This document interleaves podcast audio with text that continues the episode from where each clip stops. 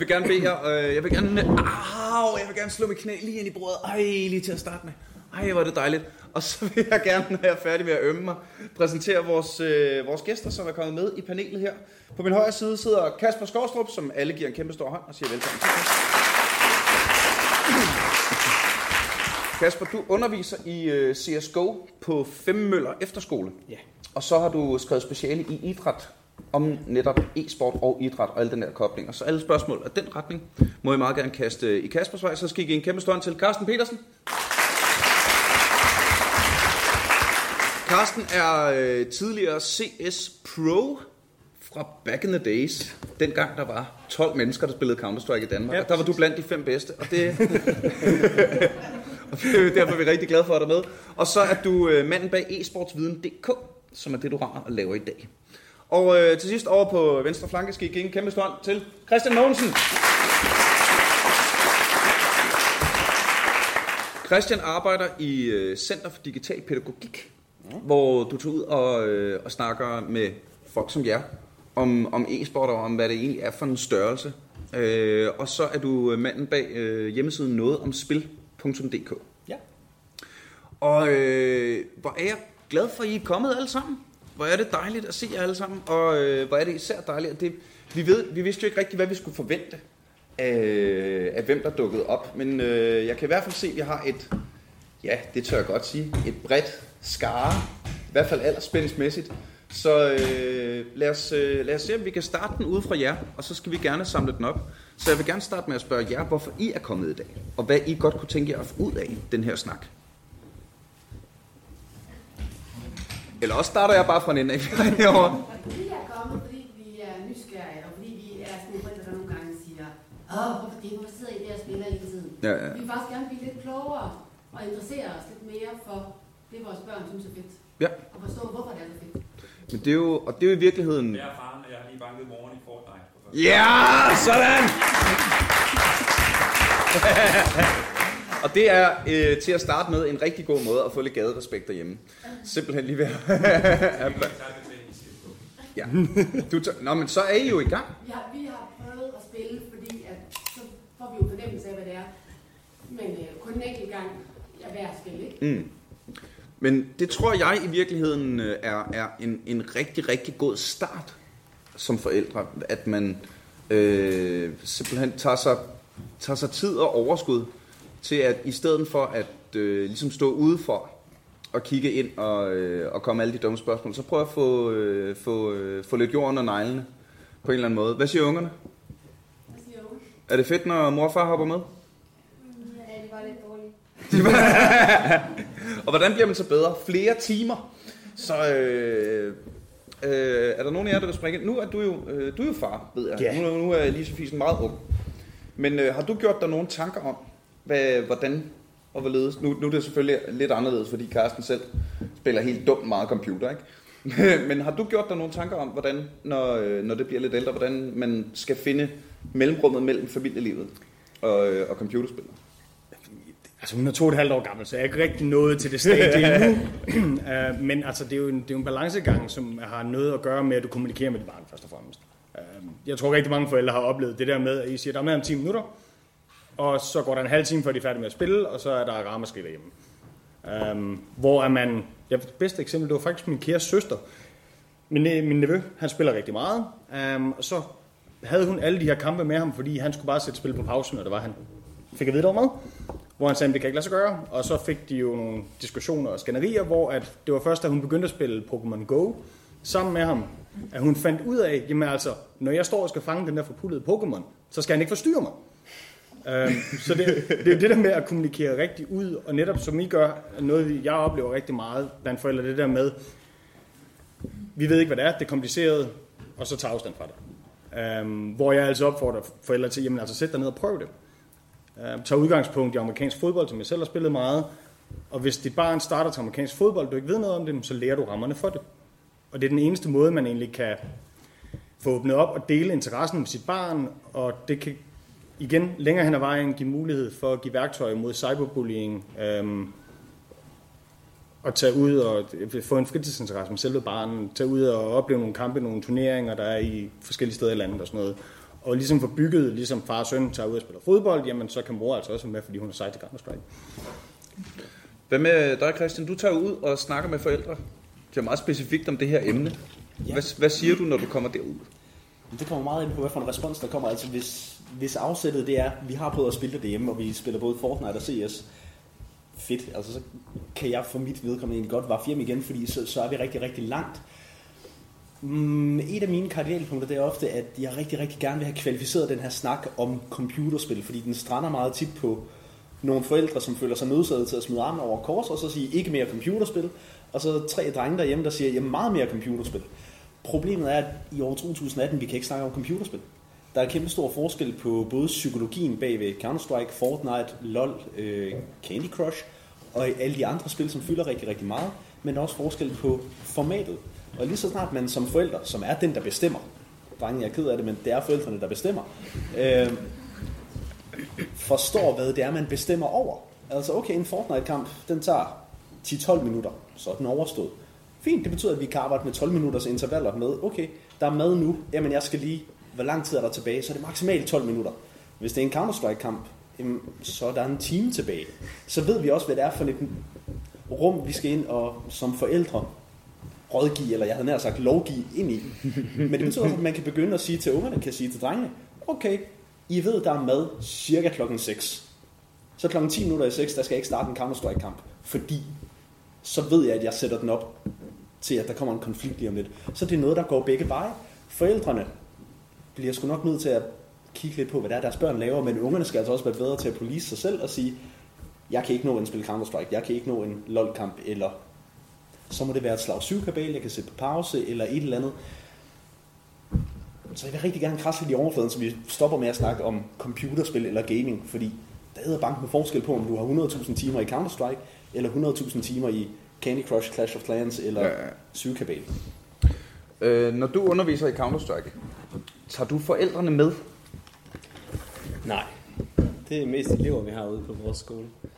Øhm, selvfølgelig er forældrene jo en stor del af det alligevel. Det er jo ligesom dem, der er gået med til at sende deres børn ud til os. Øhm, men jeg tror i høj grad også, at det er nogle forældre, der er gået med på præmissen om, at okay, mit barn kan helt vildt godt lide at spille CSGO. Øhm, jeg synes ikke, måske det er så fedt, at han sidder derhjemme øh, på værelset og spiller. Jeg kan godt høre, at han snakker med nogen, men han sidder godt nok meget alene alligevel. Derude, der har de nogle, øh, nogle rammer, som jeg kan gå med til.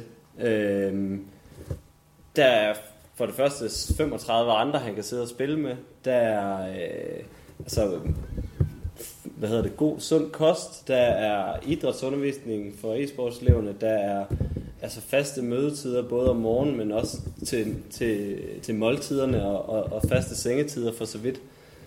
Og, og det er ligesom bare en pakke, man køber, hvor, hvor man, altså hvor vi i hvert fald gerne vil, vil give de, skabe balance i de unge menneskers liv øh, på den måde. Og lige så vel som man skal overholde spisetiderne øh, hjemme ved mor og far, så skal man det også ude ved os. Så derfor så, så prøver vi ligesom også at lære vores unge mennesker, at hvis vi skal spise klokken 18, så skal I ligesom senest gå i gang med en kamp klokken kvart i, kvart i fem, fordi ellers så kan I bare ikke nå at blive færdige, og så er der en konflikt, og vi har nogle regler, der siger klokken 18.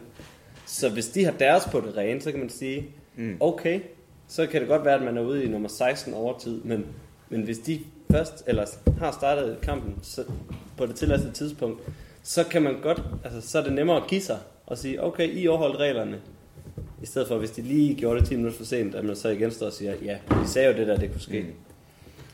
Når jeg, øh, når jeg ser ud her, så ser jeg jo en masse forældre, der allerede har taget aktiv stilling i at gerne ville gøre noget mere, fordi I er her. Øhm, er der nogen forældre her, som er sådan helt blanke, hvor det her er ligesom jeres allerførste øh, hvad hedder det, øh, møde med e-sport? Der er lidt der. Ja, altså vi har en søn, øh, som spiller en del. Han går ikke så meget op i e-sport, men han spiller en del. Mm. Øhm, og måske også sådan nogle gange, han er 23 nu, ikke også, ikke? Så, som, som måske sådan en, som vi har været lidt bekymrede for, øh, som netop sidder meget alene. Du siger, han er ikke ude på efterskole og været i en social sammenhæng og spille. Øhm, men personligt ved jeg ikke en hugen fis, som Nej, det er det. spille. Altså, jeg har aldrig selv prøvet at spille, så på den måde, ikke også? Ja. Og her tror jeg i virkeligheden, ja, ja, den, den er meget til Christian, den her. Øhm, Det ved du hvad, vil du ikke bare tage den? Jeg, ved, jeg, for jeg tror, jeg ved, hvad du vil sige. Og hvor er det rart at høre, og det er et eller andet sted, det, det er jo forældres lod. Forældre er biologisk programmeret til at være bekymret. Det stopper ikke, når man bliver forældre til en 23-årig. Min mor sender stadigvæk mig et stillingsopslag til Aarhus Kommune, hvis jeg, hvis jeg snart skal have et rigtigt arbejde. Øh, og jeg har lavet det her fuldtid i en 7-8 år. This is what I do. Øhm, den er god nok, I skal være bekymret. Øh, men man må rigtig gerne også kvalificere den der bekymring. Og Det, altså, det er jo det, I sidder og laver. I sidder her, og det, det er jo en rigtig, rigtig god start. Det vi oplever tit, det er, at når man gamer rigtig, rigtig, rigtig meget, og ikke laver andet, så har vi som forældre og som farpersoner også, der er vokset op med, jeg er 31, jeg kan lige nøjagtigt huske dengang, der var Isbjørn Osvald og øh, Skærmtrummen Hugo, og de der animerede spil begyndte at komme. Os, der er den årgang eller ældre, vil jo gerne kigge på en, som ikke laver noget, men spiller helt vildt meget computer, og så sige, du laver ikke noget, fordi du spiller computer. Og det er det der computerspil, som æder resten af tiden. Det vi ser rigtig, rigtig tit i vores arbejde øh, i min organisation, det er, hvis du har et kæmpe hul i din hverdag, hvis du nu er kommet, jeg har arbejdet med mange unge, som er kommet ind på det forkerte studie. Øh, jeg arbejdede med en ung knægt, som øh, skulle læse idræt. Fordi far havde læst idræt, mor havde læst idræt. Han skulle bare læse idræt. Han kom ind på det der idrætsstudie, og der var en fysiologieksamen, øh, og han blankede fuldstændig. Han kunne ikke forstå det, og det var ikke et studie, han havde ikke lyst til det. Så han droppede ud. Og så havde han, der har man ni måneder øh, fra sådan en halv års eksamen, til at han kunne begynde på noget nyt. Og, altså, okay, dagpenge i de der ni måneder, hvad skal man ellers lave? Han, han skruede op for øh, World of Warcraft og begyndte at spille rigtig meget, og faren kontaktede så mig, fordi min søn er droppet ud, fordi han spiller så meget computer. Og det vendte den anden vej rundt, at jamen, hvis man har et kæmpe hul, så spiller man mere. Og jeg kan se, den eneste grund til, at jeg ikke spiller særlig meget for tiden, det er, fordi jeg har det der pokkers arbejde, jeg også skal passe en gang imellem. Når der er weekend, fuld smadret på League of Legends, hvis jeg kan slippe afsted med det. Øhm, så bekymringen kan være valid nok, øhm, og den skal være der, fordi jeg er forældre. Men mega fedt, at I sidder her og også prøver at finde ud af, hvad er det for nogle psykologiske mekanismer, computerspillene kan tænde. Fordi hvis man overgamer, så kan det være fordi, at man lapper et eller andet andet hul, som kan være kommet af X, Y, Z, A, B, e, C, alt muligt andet. Det er, øh, det er meget min kæphest, når jeg snakker med forældre, der er bekymrede, at I skal være bekymrede, men I er bekymrede for det forkerte. Fordi det, den bekymring, jeg oftest hører, det er, så sidder han jo bare der helt alene. Og det var måske en sandhed engang, før internettet, og før de fleste store computerspil blev, blev, blev multiplayer og competitive, hvor man spiller mod andre mennesker. Men den den findes stort set ikke i dag. Den der kliché-nørden, der bare sidder alene i mors kælder og aldrig snakker med andre mennesker. Fordi, lad, lad os høre ungerne herinde, der spiller. Uh, hvor mange af jer spiller udelukkende single-player computerspil? Sådan aldrig med nogen andre. Der er ikke en eneste herinde. Jo, ja, så- Men, men ved,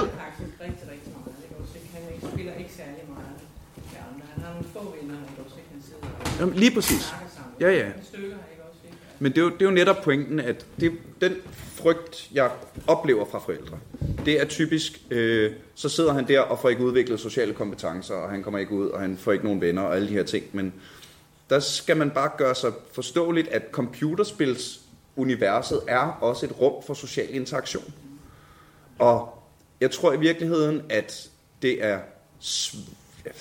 sværere i dag at ende som den ensomme lille gamer, bare fordi gamingkulturen er sådan, at man snakker med hinanden. Og at man, selv hvis man hopper ind i en kamp, jamen så er der voice chat med, og så kan det godt være, at du ikke kender dem, men, men man spiller jo for at vinde. Og så lærer du, at du er nødt til at kommunikere. Så der er en begrundet frygt, når, når øh, hvad hedder det, men i mine øjne, der er den største frygt internettet. Fordi når, øh, når jeres børn begynder at bevæge sig på internettet, jamen så gælder det hele internettet med alt, hvad det indebærer af gode sider og af dårlige sider. Så jeg, det, og nu må I andre endelig hoppe ind her, ikke? men øh, det, er, det er i mine øjne der, forældrene skal være. Ikke, ikke bange, men bare lige være opmærksomme. Fordi det, det, det, det er meget mere den, hvor jeg ser frygten. Så er der helt, den helt klassiske med, men så får han ikke noget motion, og så det ene og det andet. Hvis man ser på de professionelle, øh, og, og de professionelle e-sportsudøvere, og på øh, miljøet normalt i dag, har der aldrig været større fokus på... Øh, altså, du arbejder på id- idrætshøjskole, ikke? Nej, var en efterskole. En efterskole, men øh, med, i, du har idræt som fag. Ja. Øh, jeg havde, øh, nu bliver det her også optaget til min dejlige podcast, der hedder Aldrig AFK, som jeg også har haft øh, drengene herinde med, og måske skal jeg kaste med senere, han virker som om, han ved, hvad han snakker om. Øh, og, hvor jeg havde for nylig lavet et afsnit om Bose i Idrætshøjskole, som er en idrætshøjskole med speciale i kampsport, der lige har åbnet en e-sportslinje. Deres aller man tager afsted, og så vælger man to fag. Det kan være, at man vælger kajak og badminton eller sådan noget. Ikke? Og deres allerstørste crossover, sådan langt, langt, langt hestelægt og slår alle de andre, det er fitness og e-sport. Fordi der, og så ser man Astralis, der lige øh, vandt den der major, ikke? og så ser man uh, Device sidde og spise en banan, og pludselig skulle alle spise bananer. Fordi, åh, oh, det er bananer, og så vinder man millioner og bliver herregod til Counter-Strike. Ikke? Øhm, så det var i virkeligheden lang, lang smør for at sige, som forældre bør man være bekymret for sine børn. Men det er mit indtryk, at mange forældre er bekymrede for det forkerte. Er nogen af jer, der vil hoppe ind på det? Altså, jeg vil i hvert fald gerne... Som, jeg tager dig lidt på ordet, du siger. Han spiller ikke rigtig med nogen. Han har kun en to-tre gode kammerater, han spiller med. En indimellem, ikke også? Jo, men mere også bare for at sige, jeg har ikke mere end to-tre bedste venner. Altså, jeg har måske i virkeligheden kun én. Resten, det er bekendte, eller altså kontakter. Jeg, altså, jeg tror, de fleste her, man har ikke rigtig mange helt tætte venner. Det, der, det har man ikke plads til i sin sfære og i alt det andet, man laver. Øhm, og, så, og så også tale dig lidt i munden, Niels, for at sige, at altså, at sidde på den her platform, altså min kæreste, hun tager på café, hun skal mødes med sine øh, veninder. Jeg mødes øh, på Counter-Strike med mine kammerater og sidder og har det for fedt der. Øhm, vi bor med en afstand alt mellem øh, 70 og 5 km, afhængig af hvem det er, vi snakker om, men men det er bare det, vi synes, der er hyggeligt at være sammen om. Vi kan også godt mødes over en øl eller en kop kaffe eller alt muligt andet, hvor man er fysisk til stede sammen. Eller tage vores computer sammen og spille sammen. Men, men, men i hverdagen, hvor man kun lige har et par timer, der synes vi, det, det er for fedt at bare mødes online og sidde der og spille sammen. Øhm, ja, jeg, jeg spiller faktisk stort set ikke, hvis jeg ikke har nogen at spille med. Jeg synes, det er kedeligt at spille alene. Mm. Øhm, Ja. Endelig, endelig. Jeg synes jo, det er fedt, når jeg, når jeg kommer hjem, så kan jeg høre nede fra hans værelse, at der er gang i den. Ikke? Også det lyder ligesom om, at han sidder dernede og har venner hjemme. Ikke? Det synes jeg faktisk er rigtig, rigtig fedt. Mm. Men nu sagde du det med internettet, ikke også? Fordi han vælger faktisk fra at gå ind, og nu ved jeg ikke, hvad det hedder, vel? Altså Mm. mm. der, hvor man ender og spille sammen med andre, som man ikke kender. Det vælger han faktisk fra, fordi han synes, der er en træls tone. Det er der Altså, også. så- Altså, sådan nogle ting. Og der er han så måske sårbar, det kan sgu godt være, ikke? Altså, men, men det, vælger, det er derfor, han vælger det fra. Det der med at spille med andre. Så har han så de der par kammerater. Men, men det, det, det meste af tiden, der sidder han der sidder han op og spiller selv, og har det fint nok med det, som ikke det vil. Altså. Mm. Men lige når du nævner med, med internet, for det synes jeg sgu også er lidt, Ja. det synes jeg er lidt ærgerligt. Og nu er, er, er jeres dreng er 23, så, øh, så det er jo selvfølgelig nogle... Så ved han godt, hvad internettet er. Ja, ja. Ikke? Det behøver ikke, at I skal sætte jer ned med bierne og blomsterne lige der, vel? Øhm, hvad hedder det? øh, Men som også, øh, som Christian siger, vær, vær opmærksom på, om han spiller, fordi han ikke har noget andet at lave. Ja. Ikke? Eller om... Og i, og i forlængelse af det, der allerede er blevet sagt et par gange med, at computerspil kan være på sociale på forskellige måder, det kan være noget, vi... Det, som jeg oplever flest unge mennesker, der gerne helst vil, det er at sidde fysisk sammen og spille i det samme spil, så man kan vende sig om og sige, du missede en clutch eller et eller andet, hvor vi har den her fodboldjargon ved siden af hinanden. Det er sådan første prioriteten, og så anden prioriteten derover her sætter mikrofon og så videre, så triller vi ned, indtil vi rammer sidde og spille alene. Det oplever jeg ikke, der er særlig mange, der gerne vil. Men det er den sociale del. En af de vigtigste psykologiske mekanismer i moderne computerspil, det er feedback. Positiv feedback. Lige meget hvad du spiller i dag, får du at vide, hvor er du dygtig. Hold nu kæft, hvor er du dygtig. Lige meget hvor seriøs eller useriøs spil du spiller, så leveler du op. Du får tre stjerner, du får high score, du øh, power looter, et eller andet, hvor du får at vide, hold nu kæft, hvor er du dygtig. Og vores menneskehjerne er 5 millioner år gammel. Den er rimelig dum. Den kan virkelig, virkelig godt lide at få at vide, hvor er du dygtig. Det er lige meget, om jeg spiller Dark Souls, Counter-Strike, League of Legends, når jeg har gjort det tilpas lang tid, og i starten, der er det med meget, meget korte frekvenser. Der er det hvert 5. minut, så er det hvert 10 minut, så er det hvert time, så er det hver tredje dag. Level op, du er blevet dygtigere. Du er blevet mærkbart dygtigere. Det kan vores hjerne rigtig, rigtig godt lide. Og oplever flere... Nej, nej, nej, nej, det er alle steder. Men computerspillene har taget den her psykologiske mekanisme og så sagt, Den mangler rigtig mange andre steder. Kan vi ikke begynde at lukrere på det? Det er ikke en afhængighedssnak, vi er ude i. Det er, altså lad os kalde det godt produktdesign. Det er også noget af det, jeg er bekymret for, fordi det er også der, man kan skabe nogle rigtig, rigtig negative mønstre. Jeg har, øh, der bliver sagt kampsport. Jeg har kickboxet i 9 år. Jeg har været udøvende musiker og levet af det i 20 år. Det er mega suttet at spille guitar de første 5 år. Indtil jeg blev dygtig til det, der var det det. Det var røvkedeligt. Fordi jeg var ikke dygtig. Jeg kunne ikke sætte mig ned med en guitar og spille noget. Der var ikke noget frihed, der var ikke noget kreativitet. Det var jeg ikke dygtig nok til. Og jeg gav op 100.000 gange, hvor mine forældre de sagde, ah, hvis, du, hvis du nu lige og skubbede mig lidt, og det er kiste glad for i dag. Men hvis jeg havde haft en eller anden lille progress bar, hvis jeg havde haft en lille XP bar, når jeg havde siddet i 10 minutter, og så kunne se, okay, jeg er ikke blevet dygtig, men jeg er blevet så meget tættere på dygtig. Nu er jeg blevet så meget tættere på dygtig. Nu er jeg blevet så meget tættere på dygtig. Hvis det havde været i musikken, hvis det havde været i træningen, hvis det havde været i matematiktimerne. Hold nu op, så havde jeg ikke endt med at læse humaniora, så skulle jeg have været læge. Men, men den her dygtiggørelse, og der er så mange ting i computerspil i dag, som er, det, jeg, jeg vil ikke kalde det afhængighedsmekanismer. Det er bare designet til vores hjerne. Fordi du er ikke spiller, du er menneske. Og spillene bliver designet til dig som menneske.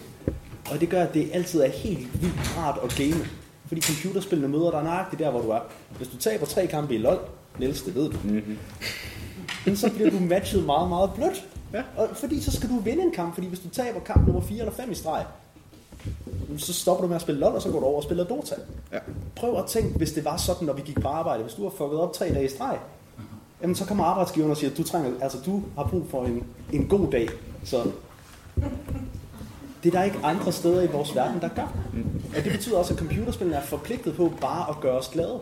Matematiktimerne er ikke forpligtet på bare at gøre os glade. Så de skal noget andet. Så derfor er det meget, meget nemt at vælge alt muligt andet fra, og så gå over i det her miljø, hvor jeg lykkes. Selvom jeg er dårlig, så lykkes jeg en lille bitte smule. Mm. Jeg synes, det er et stort problem kontrasten til virkeligheden, for det her miljø, fordi det suger så meget, det er så spændende, og det bliver så rost derinde. Og virkeligheden den er super kedelig. Den er super ringe. Skolen er bare ikke sjov, og vennerne er ikke sjov. Du får de der tre stjerner i virkeligheden. Så, så virkeligheden, den er bare, den suger røv, ikke? Altså, der vælger, hvorfor spiller hele tiden? Fordi det er sjovere end virkeligheden. Altså, det fylder så meget, at den, øh, den synes jeg nok, du skal få en bølge den i virkeligheden, kontrasten til det her. Det er den også. Spiller du selv?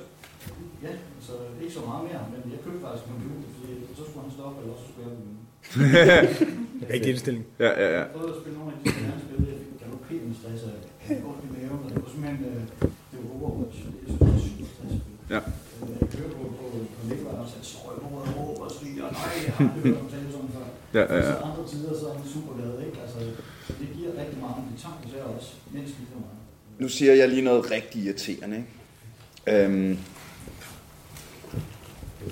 hvis man er urolig for sig selv eller en af sine nærmeste bruger for meget tid på computeren, fordi virkeligheden er for kedelig, så er den eneste mulighed at gøre virkeligheden sjovere. Fordi vi kan ikke gøre computerspillene mindre sjove. Computerspillene bliver designet til at vække ja, vores reptilhjerner. Ikke? De bliver designet til at give os øh, øh, positiv feedback og give os anerkendelse og alle de her ting. Og jeg kan godt forstå, hvis computerspillet er det eneste sted, man oplever det, at man søger derhen. Og så er der en, har vi alle sammen et ansvar for os selv, og nok et øh, ansvar, forældrene bør være med til at tage for deres børn, alt afhængig af alder og så videre, og individuelt og alt sådan noget, men at sørge for at skabe noget værdi, der ikke er der. Jeg er helt enig med dig. Øh, det synes jeg da også endelig, endelig, endelig. fordi altså, virk, altså, du siger, så må vi gøre virkeligheden noget sjovere, men der er også bare noget hårdt arbejde, der er også noget slidsomt arbejde, som ikke altid er så sjovt.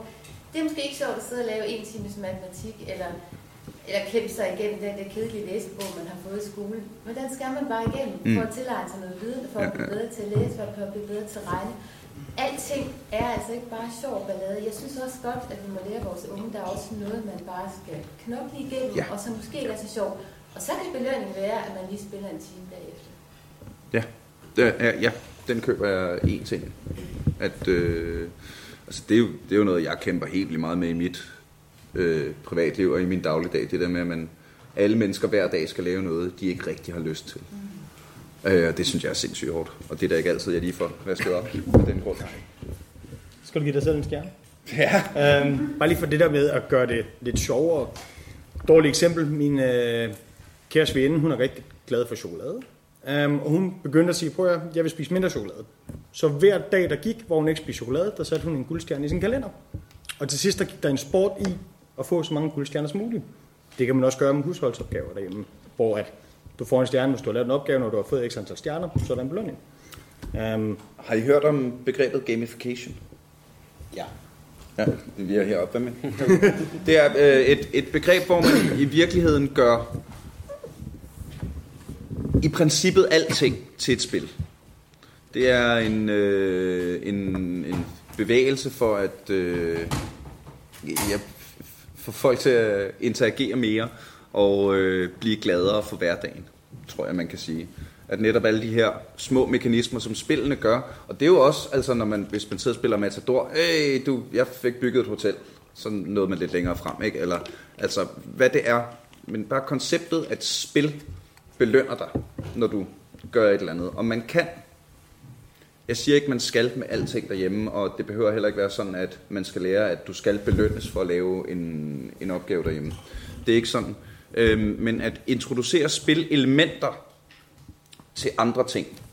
Øh, og jeg ville ønske, at jeg vidste noget mere om gamification, for jeg synes, det er så sejt. Nogle af jer, der vil hoppe ind på det? Christian? Jeg, jeg har lavet en masse gamification forløb for eller en masse. Jeg lavet en håndfuld gamification forløb for virksomheder, der skulle lave onboarding, eller nogle af de her meget sådan corporate processes. Hvordan får man medarbejdere ind? Og det, det er en masse lejre, det er en masse premiering, og videospil gør det rigtig, rigtig godt, fordi de skal ikke andet end underholde. Må, må jeg hoppe tilbage til kommentaren herover? Nu, nu har jeg fået tilrendet mig ordet. Ja, ja, ja. Med, med balancen imellem øh, sjov og ballade øh, og, og hårdt slidsomt arbejde. En af de ting, jeg har lagt mærke til mest i mit arbejde, det er, at det er ikke sjovt at game. Det er ikke sjovt at spille computerspil. Jeg har set hundredvis af unge mennesker spille hundredvis af timers computerspil, og voksne også. Der er ikke særlig mange af dem, der sidder og griner. Men vi bruger ordet sjov, fordi det er en leg, fordi det er et spil, fordi det er noget, vi gør for underholdningens skyld. Men det, som computerspil og gaming kan, det er ikke sjovt. De går ind og piller ved den del af vores hjerne, som er vigtig. Fordi computerspil sætter dig i et univers, hvor hvis du ikke slår den der drage ihjel, så dør prinsessen. Og så dør resten af verden. Og du dør, og alt går galt, hvis du ikke gør det. Hvis du ikke redder verden fra rumvæsener, hvis du ikke vinder den her kamp, hvis du ikke vinder den her clutch, så går det helt galt. Du bliver altid i scenesat i computerspil som meget, meget vigtigt. Det, der tit virker som surt arbejde, hvis vi tager sådan en almindelig motivationsmatrix, det, der ligger helt dernede i hjørnet, hvor det er helt vildt nederen og er matematik og brøkregning, og der, hvor matematik og brøkregning altid taber, det er, hvis vi siger, at du skal lave matematik og brøkregning, fordi matematik og brøkregning. Matematiktimen bærer ikke lønnen i sig selv, men man kan sagtens gøre matematik vigtigt ved at sige, hvis du bliver dygtig til det der, så kommer der en frihed et eller andet sted på den anden side, og så er det en belønning, der ligger meget langt fremme, men der er æd bank med en belønning ved at lave sin lektier, ved at spise sin aftensmad, ved at komme ud og løbe en tur, et eller andet, og den der halve times indsats, du laver nu på surt arbejde, det giver dig et års kæmpe stor frihed. Og jeg tror nogle gange, at vi kommer til, det gør jeg også selv, at tale computerspil over som sådan noget ligegyldigt fjol.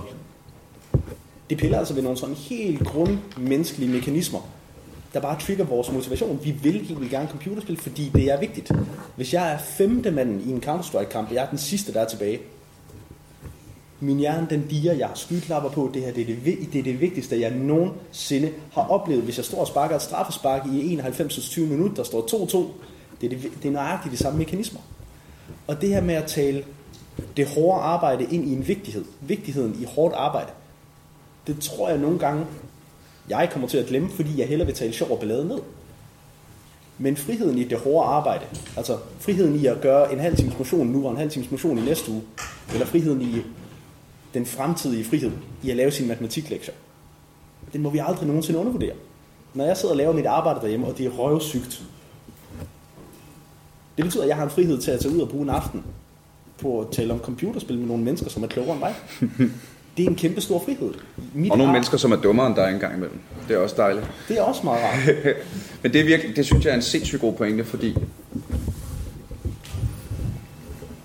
nu skal jeg lige passe på, at jeg ikke bare gentager, hvad du siger, jeg faktisk kommer med en ny vinkel her, at det computerspil er jo også hårdt arbejde. At alle de timer, timer, der skal lægges i at se øh, walkthroughs og kigge på mennesker, der er bedre end en selv, og øh, se sin kampe igennem, mm. og øh, øve sin, øh, hvad hedder det, øh, sin makro, og sin mikro, og sin øh, clutch, og sin grenade placements, og alle, alle de her ting, det er, det er jo i virkeligheden, det er lektier. Det er lektier, som øh, børn, unge og ældre, der gamer, frivilligt giver os selv. Fordi vi kan se, øh, fordi vi kan se belønningen. Så måske er det ikke, hvad jeg sagde før, at gøre hverdagen lidt sjovere. Men måske er det at gøre belønningerne for hverdagsopgaverne tydeligere. Ja. Ja, altså jeg, jeg, jeg synes også bare det, men med alt det her sagt, så er det også stadigvæk vigtigt at holde fast i. Nu siger du det her med, hvorfor skal man ikke bare spille, hvis det er det, der er sjovere, end at lave alle mulige andre opgaver eller lave lektier. Jeg stadig husk at sige, der er sine fritidsinteresser, og så er der ens arbejde, eller ens skolegang, eller et eller andet andet.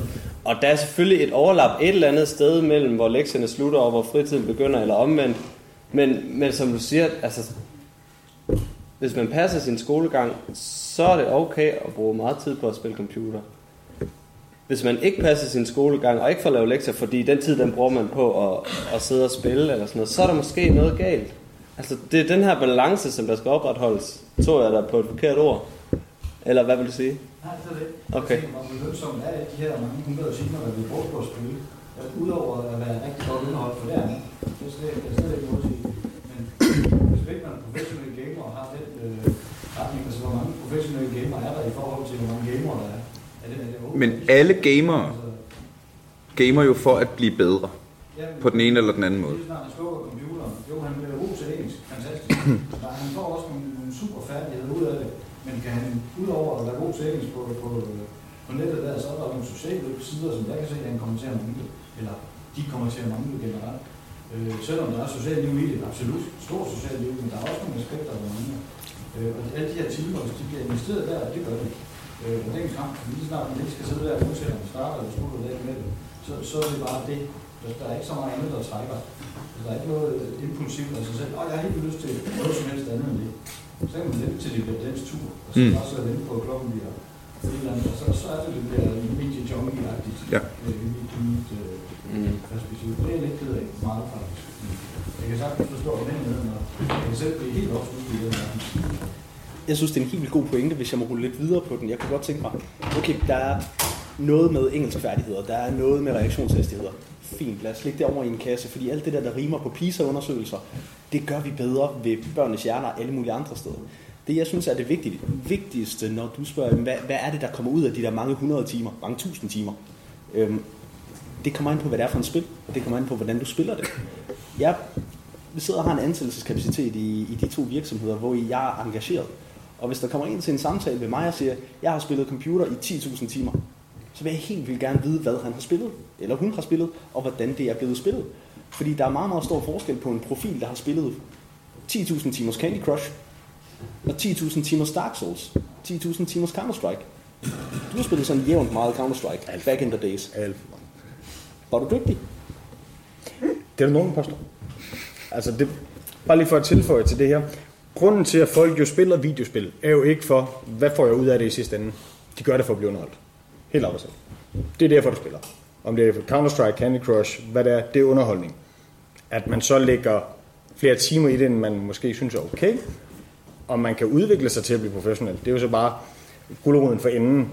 Men de, altså, 99% spiller jo computerspil for at blive underholdt. Ligesom de spiller fodbold, eller basket, eller spiller guitar, men mindre man bliver professionel, så er det jo fordi, man synes, det er fedt at bruge tid på. Ja, og det, hvor menneskehjernen kan godt lide at blive dygtigere. Den, den pointe, jeg er jo bare hen til, det er, jeg vil ikke tøve med en, som er blevet så dygtig, at han har kunnet leve af det. Jeg ved, at der er noget inde i den der hjerne, som er dygtigt til at lære, som er dygtig til at dygtiggøre sig. Fordi han har spillet på et niveau, hvor det ikke er underholdning, hvor det er vidensindsamling, hvor det er dygtiggørelse, hvor det er koncentration, hvor det er ekspertificering. Og man kan spille på mange forskellige måder. Lige nu, når jeg holder mit guitarspil ved lige, jeg kan sidde og øve. Det gør ingenting med min hjerne, og så kan jeg sidde i sofaen med Netflix kørende, og jeg kan sidde og klimpe lidt løs. Det er en anden måde at bruge min hjerne på. Og hvad man får ud af de der mange hundrede timers computerspil, men det kommer an på, hvad for en computerspil, det kommer an på, hvordan du gør det. Øh, så et ikke-svar. Øh, men et helt vildt godt spørgsmål. Øh, Må jeg spørge noget? Hvad møder I øh, hos jer på efterskolen? Hvad møder I hos forældrene inden, altså når de spørger på forkant? Hvad vil det sige med e-sport? Øh, hvilke bekymringer møder I der? Øhm, altså faktisk så synes jeg ikke, vi møder bekymringer særlig meget på den måde. Fordi de fleste af forældre, der kommer, de har læst lidt op på, hvem vi er, og hvad det er for, hvad, hvad det er for et tilbud, som vi laver. Øhm, og mange af dem, de er stort set overbevist, fordi mange af dem kender efterskole, øh, altså hele ideen om en efterskole med, at når det er jo en, en kostskole, hvor man, hvor man bor, øh, altså, hvor man har sit, sit bosted og har sin nære familie i form af alle de her andre unge mennesker på samme alder og med nogenlunde samme interesser som sig selv. Øh, og, og det, altså, det jeg møder mest hos forældre, det er altså, altså de spørger jo ind til nogle af de basale ting, om de har så og så mange matematiktimer om ugen. Ja, det har de. Nå, Og engelsk ja, også det. Og dansk, ja. Nå, så har de i hvert fald det, man nu skal have som 10. klasse. Altså, altså, de, altså vi kan bekræfte med mange af de ting, som de gerne vil have i det tilbud, vi laver. Fordi at, jeg tror, vi har fået lavet en eller anden form for balance mellem det her spil, som de unge mennesker synes, det er sjovt. Det er det, de gerne vil. Og så kan de godt se, at det giver mening at dyrke idræt, når jeg har fortalt dem, at hvis man begynder at løfte vægte, så får man bedre reaktion til det. Kan man med med bruge, når man skal skyde nogen hurtigt i Counter-Strike eller et eller andet andet. Og hvis man løber en tur to gange om ugen, det er også noget, der kan gøre, at man kan sidde og spille længere tid. Altså det kan de også godt forstå. Og, og spise godt, eller lade være, bruge, lade være med at bruge energidrik, fordi så holder man heller ikke så længe. Altså det hele, det giver mening på en eller anden måde. Det er jo i virkeligheden igen, at, øh, at hamrer videre på møllen, at der er belønningerne synliggjort. At, ikke, at, at, at det kan være svært at få ungerne til at spise deres grøntsager. Men hvis du siger, så kan det være, du kommer med i Astralis, så vinder du den der million, ikke? Så kan man godt spise nogle bønner. Ikke? Mm. Ej, den, er, den er lidt letkøbt. Den er lidt letkøbt, det ved jeg men, godt. Men, men Fair. også, også bare lige for at gøre den færdig, der er jo både elever, der kommer, fordi de vil gerne være professionelle, men der er også elever, der kommer, fordi de vil gerne på efterskole, og de synes, at e-sportslinjen lyder meget fed. Altså der kommer, altså der kommer også, selvom det er inden for det samme fag, eller det samme linjefag, så kommer det alligevel med mange forskellige interesser i et helt vildt bredt spænd fra, at jeg skal være professionel til, øh, jeg vil gerne være på efterskole, det er lidt kedeligt at spille Counter-Strike. Altså alt derimellem er der jo faktisk derude. Øhm, og forældrene tror jeg, altså, jeg tror bare, de, de, de, de kan se den her balance, som vi forsøger at skabe i unge menneskers liv, og den kan de godt genkende til, genkende til. Og måske i virkeligheden, så, så tror jeg, at der er nogle af dem, der tænker, så kan de tage de kampe derude. det tror jeg. Lige nu det tilføjelse. Jeg underviser ude på øh, den første danske HF-uddannelse, der har taget e-sport ind som der, en del af deres e-sportslinje. Um, og der har de faktisk gjort det sådan, at de bruger det som en motiverende faktor til at få folk ind på uddannelsen, fordi de er jo nødt til at have studerende. Øhm, og der eleverne, de tager rent faktisk det antal timer, de normalt skal have på en hel uge, tager de på fire dage, for at have en fast dag, hvor de kan tage og dyrke e-sport. Og det gør de under faste forhold. Øh, vi har to tilknyttede trænere, øh, en fast netcafé, vi tager ned på. De er blevet delt ud på forskellige hold, hvor vi kører individuel træning med holdene, men også enkelte per personerne. Um, og de spørgsmål, jeg oftest er blevet mødt af forældrene, når vi har sådan en intro-dag, det er sådan noget med, bliver de voldelige? Hvorfor reagerer de, som de gør? Um, og der kommer altid alle mulige dårlige eksempler med folk, der har set noget i nyhederne, eller skoleskydning, eller alle de ekstreme tilfælde. Sådan en som Breitvik kommer altid op. Men han isolerer sig på sin gård, og så lavede han det her. Jeg spillede øh, videospil, og så lavede han det, han lavede. Um, der skulle de måske have stoppet den med, han isolerede sig på sin gård. Fordi det er noget, der stikker dybere end computerspillet. Um, og der, altså, vi, vi bliver altid mødt med meget negativt, fordi det er det, vi er blevet feedet med de sidste 10-15 år igennem medierne, fordi der ikke har været analyser og undersøgelser, der har vist andet. Um, og så medierne er rigtig gode til at farve den farve, de gerne vil have folk, de tror. Um, og der er det først her efter Astralis vandt den første major i 2016, at døren ligesom åbnede sig ind til Narnia, og rigtig mange forældre tænkte, hvad nu det her? Det kan ikke passe, det er så stort. Jeg har aldrig hørt om det. Mm. Um, og der var det sådan rigtig tog fart, um, og i 2016, der havde vi allerede, var det 30 skoler med e-sport som en del af deres øh, uddannelse, og over 50 foreninger, hvor du tager ned og træner som en fodboldklub. Jeg kan fortælle, at øh, antallet af registrerede e-sportsforeninger i Danmark er gået fra 4 i 2016 til 80 for en uge siden. 2018. Der er jo ingen tvivl om, at e-sport bare buller ud af. Ligesom computerindustrien og, og videospilsindustrien gør. Det er jo en industri, som ikke er meget mere end 20 år gammel. Ligesom giver et stort, stort perspektiv. Plastik, det opfandt man for øh, 60, 70, 80 år siden, og nu er man ved at finde ud af, hvilke konsekvenser det har. Den her industri har jo ikke oplevet den anden side af det. Altså industrien ser jeg ikke endnu på noget som helst tidspunkt har gjort en indsats for at se længere ud 10 år frem. Hvad er det for nogle mennesker, hvad er det for nogle konsekvenser, man det kan give, og man kan få, hvis man spiller rigtig meget. Så, så jeg kunne godt tænke mig at høre jeres bud på, hvor er industrien henne om 10 år, og hvad er det? Altså, er det en industri, som bliver mere voksen på det her? Hvis jeg, hvis jeg lige må starte... Ja, Kommer den til at tage ansvar? ja, hvis jeg ser lige må... industri nu, som tjener rigtig mange penge, og ja, spillene er designet efter vores hjerne, men det er der en god grund til, fordi det er også rigtig mange penge i. Så altså, tingene hænger jo sammen. Der er en grund til, at spillene er designet, som de er. Er det en industri, som også på et tidspunkt er klar til at tage ansvar for det, der kommer ud af den? Altså, øh, jeg synes meget, jeg er, hvad der er kommet ud af den anden ende. Jeg er 34. Jeg startede med at spille computer som 13, 14, 15 årig, og har ikke stoppet siden. Jeg, så jeg har vel spillet computer i 20 år eller sådan noget efterhånden. Jeg synes sgu egentlig, jeg klarer det meget godt.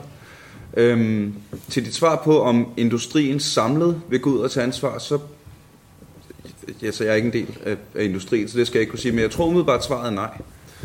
Fordi den, altså det er jo ligesom at sige, jamen vil filmindustrien tage penge, vil øh, musikindustrien tage ansvar, og der vil altid være nogle øh, musikere, som laver sange om, sådan redder vi verden, og giver en hånd til Afrika, og så er der nogle andre, der siger, øh, sut den op fra slap, og noget med nogle bitches, ikke? Og det samme med film. Der bliver også lavet masser af film, der er lavet med, der bliver lavet dokumentarfilm, der handler om, at nu skal vi redde planeten og stoppe plastik og alle de her ting. Og så bliver der også lavet øh, elendige film, der bliver lavet med fokus på at tjene penge. Og jeg tror, det samme gør sig gældende i spilindustrien. Der er masser af spiludviklere, der øh, for eksempel gør noget aktivt for feminismen og sørge for, nu skal vi have øh, kvindelige, øh, øh, seje kvindelige hovedkarakterer, som folk kan identificere sig med, og så kommer der et spil bagefter, der handler om at score så mange luder på så kort tid som muligt. Ikke? Det er så kæmpestort, at, at jeg forestiller mig ikke, at industrien som samlet, men der er kræfter, der trækker i alle retninger. Øhm, så jeg tror ikke, man som forældre kan regne med, at industrien tager den opgave. Hvis det var... Ja, hvis vi må jeg stille et spørgsmål, som er ikke helt anden boldgade. Må jeg lige svare først? Ja.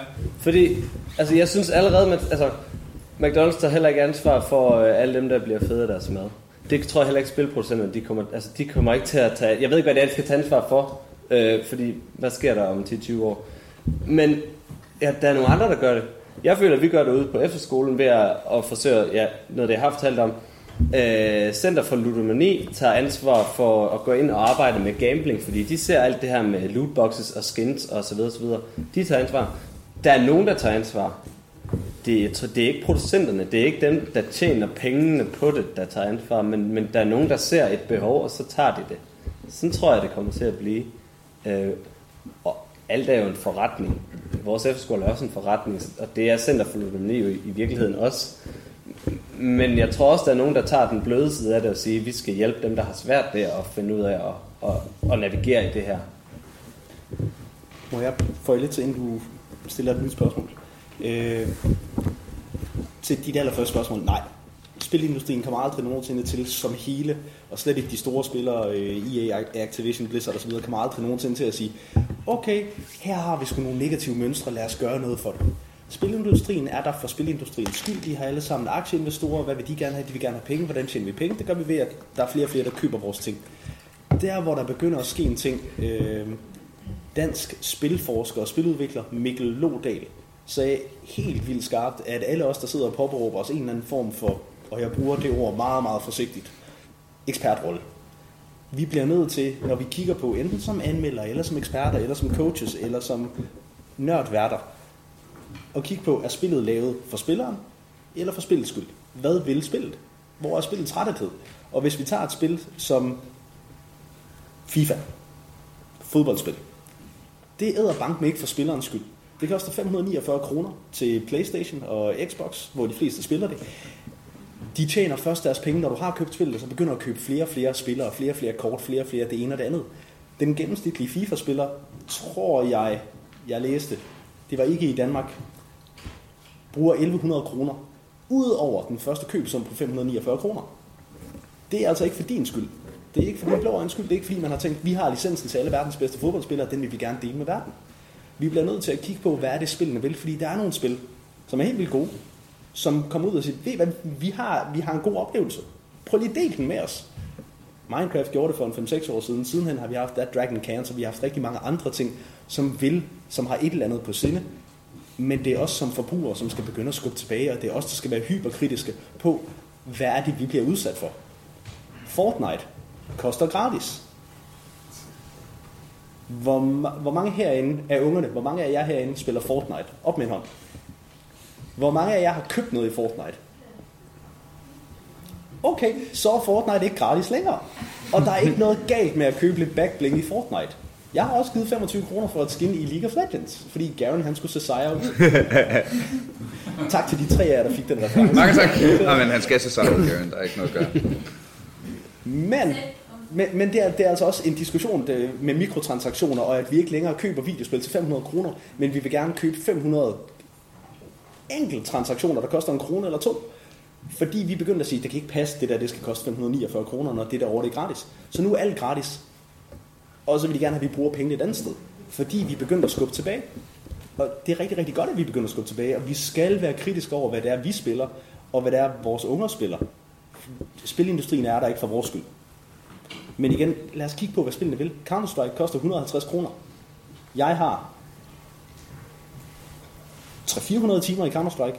Det er god value for money. Jeg har ikke brugt penge på skins i Counter-Strike. FIFA har jeg brugt det er 549 kroner på, og det har jeg spillet 4 timer. Og så ville jeg gerne have flere penge, hvis jeg skulle have Ronaldo. Det ville jeg ikke give. Så ud med FIFA. Mm-hmm. Og Jeg resten af EA. Gerne have dig på banen derude. Du har ikke været her endnu. Øh, I snakker på sådan omkring tid og balance. noget. Jeg tror, vi er mange forældre, som sidder med den her med, hvor lang tid skal vi lade vores unge mennesker spille. Øh, og jeg synes jeg ikke, at man siger, jamen, så lader man det gøre dem, altså hvor de får lov, ikke? Altså, og så kan man selv være frustreret over, at man synes, at nu har vi fået alt for lang tid til at spille, og også med. Øh, og så, så kommer ind omkring det her, man siger, at så er der et spil, der er i gang, og sådan noget, og så skal man lige i gang med næste spil. Hvad tænker I omkring det her med tiden? For det tror jeg, der er rigtig mange forældre, som, som sidder med. Øh, Altså, i, hvis jeg lige må starte den bare meget kort. Jeg, I takt med det, vi har snakket om indtil videre, så, så længe man har styr på sit shit, I virkeligheden, ikke? er også godt, Øh, men altså, øh, og det kan man sige, det kan man også godt have langt hen ad vejen. Men, jeg tror alligevel, at for os forældre, øh, som jo sidder tilbage og kan måske bedre forstå, hvis man går ud og trækker sin bold, for det har vi selv prøvet at gøre, øh, er det svært for os at forstå, hvis man skal sidde inde bag computeren og spille. Og man så kan sige, at vi kan ikke møde hinanden i virkeligheden i stedet for. Øh, først og fremmest har jeg ikke et, et, et færdigt svar på det spørgsmål, det, men, men, men, men jeg vil godt prøve at snævre det lidt ind, fordi øh, jeg har spillet øh, en del fodbold, da jeg var yngre. Øh, jeg har ekstremt meget konkurrencemenneske. Jeg spillede, når jeg, jeg ikke spillede, altså vi tre mand træner to gange om ugen og kamp i weekenden. Så spillede jeg fodbold ude i haven med min lillebror, indtil det blev mørkt. Og så gik vi ind og spillede videre mod hinanden inde i, i computeren, eller på computeren. Så det var sådan, altså, det er jo det her konkurrenceelement, som der ligesom altså, lever videre på en eller anden måde. Øhm, og nogen synes ikke fodbold det er fedt, så, så der spiller man det ene spil, og så når det bliver mørkt, så spiller man det andet spil. Eller så, så har man ikke den, det der skifte. Men jeg tror, ja, så det handler om, det er et svært spørgsmål. For mig, det, det handler også om, hvornår på dagen for eksempel. Hvis vi snakker efter aftensmad, hvor lang tid må de så spille? Øhm, hvis de må spille øh, for eksempel en time, hvad er alternativet så? Øhm, skal de så stoppe med at spille og så se fjernsyn sammen? Jeg håber, det er måske provokerende, men hvad laver I, når I om aftenen? Ser I tv? Og er det bedre at se tv, end det er at sidde og spille? Det synes jeg ikke. Altså heller ikke nødvendigvis, det er værre. Men, men der synes jeg, at man skal have frit lov at vælge, hvad man vil bruge sin tid på. Øhm, og selvfølgelig kan det tage overhånd. Men Altså, jeg synes ikke, tre timer om dagen er for meget. Hvis det er ens verdens største interesse. Nu siger du selv, hvis havde de bare spillet fodbold, eller havde de nu bare spillet øh, guitar eller violin. Men hvorfor er det mere legitimt? Fordi, fordi du forstår det, ja, ja, ja, og jeg kan godt forstå din bekymring, men i princippet er det ikke mere legitimt, end det er at spille computer. Hvis du spørger mig. På den måde. Ja. Bare. Jamen, det er også okay. Men igen, der er det jo også det der med, som forældre, jamen gå ind, eksempel med amerikansk fodbold, lær rammerne for det. De fleste af de store spil, de har en tutorial. En vejledning er det vel, som tager en halv time til en time max, hvor du lærer alt det grundlæggende spil. spillet. Så ved du, hvad det går ud på. Du ved, hvor lang tid en kamp tager, for eksempel. Um, og så er det, du går åbne for, op for dialog. Sådan noget. Jamen, du ved, en kamp, den tager i hvert fald en time. Så har du de, øhm, de pejlepunkter at gå ud fra, når du for eksempel skal lave aftensmad, eller du skal få sønnen til at slå græs, eller hvad det nu skal være. Um, så der, der er ikke noget, selvfølgelig overdrevet brug af alt er ikke sundt. Um, men man glemmer tit og ofte, at de går i skole, hvor de er sociale, de sidder og fokuserer i skolegangen, de er aktive i pauserne. Um, Aktive timerne, lærer. Jan timer. gør alle de der ting, vi gerne vil have, de skal. Og det vi gør, når vi sidder og spiller, det er, at man kobler af, og tænker, som hvis du sætter dig med en bog og et glas rødvin. Altså det, det er bare nutidens måde at koble af på på en anden måde, og de fleste gør det så sammen med kammeraterne. Øh, der bliver lavet en undersøgelse af Dansk Medieråd for, jeg kan ikke huske, om det var sidste eller forrige år, hvor det viste, at 96% af alle drenge imellem 11 og 19, de spiller multiplayer-spil. De spiller sammen med andre, de spiller ikke alene.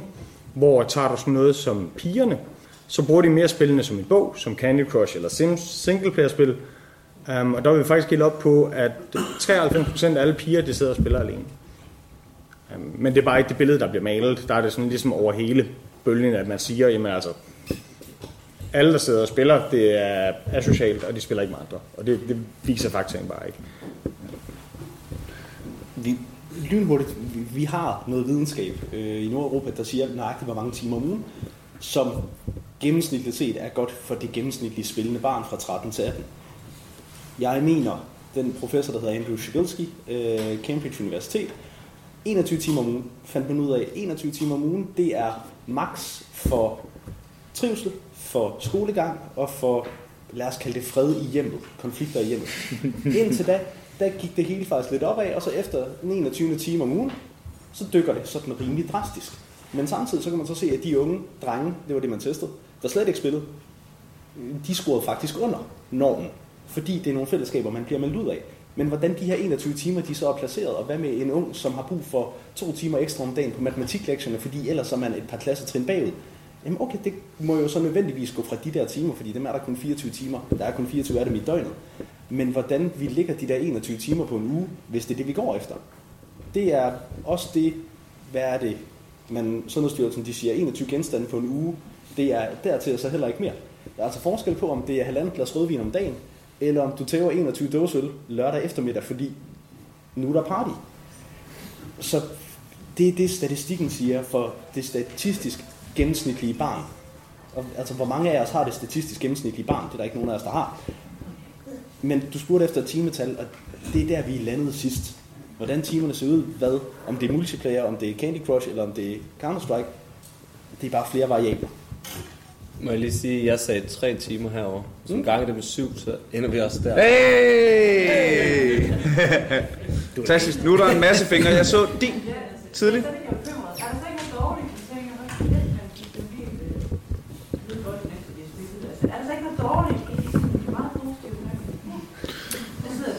Jamen- det her kom, det kun dårligt. Ja, det det. Kan du komme med nogle, kan du komme med nogle eksempler på, hvad du tror, der, der er dårligt? Jamen, det er, at Counter-Strike, man for eksempel finde på at sige ude i virkeligheden, ah, vi plapper ham bare ned, eller er noget. Det siger de også efter, de har set YouTube. Øh, Eller nyhederne. Eller, Har- eller jeg synes nogle gange, at, at, øh, at den bliver mere. Øh, Har du læst nogle af Jussi Olsens bøger? Hvordan behandler nogle af de der onde mennesker de gode mennesker der? Jeg glæder mig Nej, til det er at lidt et ledende spørgsmål, men, men, men da, i, altså, i bøgerne, der gør de også nogle ekstremt ubehagelige ting, men helt normalt tænkende mennesker, altså, det er ikke sådan noget, man overfører til virkeligheden, virkeligheden. Der er heller ikke nogen, der har lavet røver og soldater som barn, der så øh, altså, går ud og bliver terrorister. det, det er en leg. Altså, det, sådan tror jeg, man skal, man skal, man skal lære, lære at forstå det, at de færreste, de spiller Counter-Strike, fordi de godt kan lide at være terrorister og springe ting i luften. Altså, nu taler jeg, nu, jeg kan godt tale for mig selv, den måde jeg oplever det det for, for, mit, for mit vedkommende kunne man lige så godt kaste peanuts mod hinanden, at det var det, spillet gik ud på. Det, altså, jeg ser ikke bloden, jeg ser bare den modstander, som jeg skal overvinde. Altså, Nu jeg, jeg, jeg Tillader jeg mig lige at tolke på dit spørgsmål, det, fordi det lyder ikke for mig som om, at du er bange for, at han går ud og bliver terrorist og skyder alt muligt. Det er mere den der øh, ophidsenhed, at, øh, at man måske taler grimt, og Selvfølgelig er der altid negative sider, og lige med det der med, at du oplever aggressioner og sådan noget. Øhm, de afsluttede et studie i Holland i 2016, jeg kan ikke lige huske, hvad instituttet hedder, øhm, hvor de faktisk påbeviste, at der er intet grafisk eller historisk i videospil, der kan gøre dig til en masse morder. Altså, du, du, du har ikke de aggressioner. Det, du føler, det er simp- altså, så basalt som frustration over, at du ikke mestrer det, du laver. Og den frustration varer imellem 30 sekunder til maks 3 minutter. Og det er jo det samme, hvis du står ved at lave en bechamelsauce fra bunden af, og den begynder at skille, og du kaster piskeris i bordet, går det mig. Øhm, det er det samme, du oplever, når du spiller computerspil. Det kan bare virke mere intenst, fordi at det sker nu og her, og det sker, mens de sidder og skyder andre mennesker, eller hvad det nu skulle være. Øhm, og fordi man kun ser den ene side af konflikten. Man ser kun barnet, der sidder foran computeren, og man ser kun den ene side af reaktionen, man ser ikke den anden side af skænderiet. Og hvis vi tager et hvert skænderi, en hver diskussion imellem to voksne mennesker, og kun filmer den ene, så ligner det også, at vedkommende er fuldstændig tosset. Øhm, men jeg kan godt lide analogien med bechamel sauce. Mm, Men der har jeg været. Den har jeg brugt. Så måske er det ikke computerspillet, som i computerspillet i sig selv, der ansporer den her aggression. Måske er det et, øh, et forum, hvor den latente aggression, der er, kan få frit spil. Det er de andre Så måske er det, måske er det og nu virker det som om, jeg snakker generelt til dig, det er mere, end, øh, vil gerne brede den ud, at jamen så er det måske det, man skal tage fat i. Altså, og så sige, og så anerkende, okay, men her er der måske nogle usunde strukturer for, hvordan vi håndterer øh, nederlag, eller hvordan vi håndterer udfordringer, eller sådan noget, og så tage den snak, og så tage den bekymring op, som kan være meget, meget reelt. Lige en hurtig tilføjelse, inden da vi går videre med alle de fingre, der er. Jeg har igennem mine undersøgelser fundet frem til, at det spil, hvor du faktisk ser, at folk bliver allermest aggressive, det er FIFA. FIFA. Fodbold. Det er det, der er blevet lagt flest controller, fjernsyn, Playstation. Men igen, Der er en, der kender den der. du mister ikke det, du sidder og laver, og FIFA er exceptionelt dårlig til at gøre det, du skal gøre i spillet. Ja, Formel 1, det er også, det er også svært. Ja der, der er bare mange flere. Altså, Og lidt flere Formel, Formel 1 dele. det er bundet ud i, at man rent faktisk er dårlig. Hvor FIFA bunder ud i, at du trækker til højre, så løber han til venstre. Ja, fordi det er et dårligt spil. Der er ikke nogen, der kan lide FIFA. Lad være med at spille det. Skal jeg have nogle flere på banen, tænker jeg? Øh, det, jeg tror ikke, det er så meget et spørgsmål som en kommentar, fordi jeg tror, at det, som, som jeg i hvert fald som, for- som forældre synes er rigtig svært, jeg har også accepteret det der med, at det er fascinerende, og dreng spiller meget osv., men det er kontrasten mellem det, og så vores virkelige verden. Og når I snakker, så lyder det lidt som om, jamen, så er det nemt nok at sige, øh, nu er der aftensmad, og man accepterer, at det tager 10 minutter, og alt det der. Men hvis ikke der er et alternativ bagefter, det var også det, jeg hørte dig sige før, så får man den der, hvad skal jeg så lave, ikke? Fra sit barn. Så man kan godt nogle gange også som forældre føle, at man skal underholde sin teenager, så snart man har sagt, at man ikke, han ikke må spille længere. Og det bliver sådan en... Ja.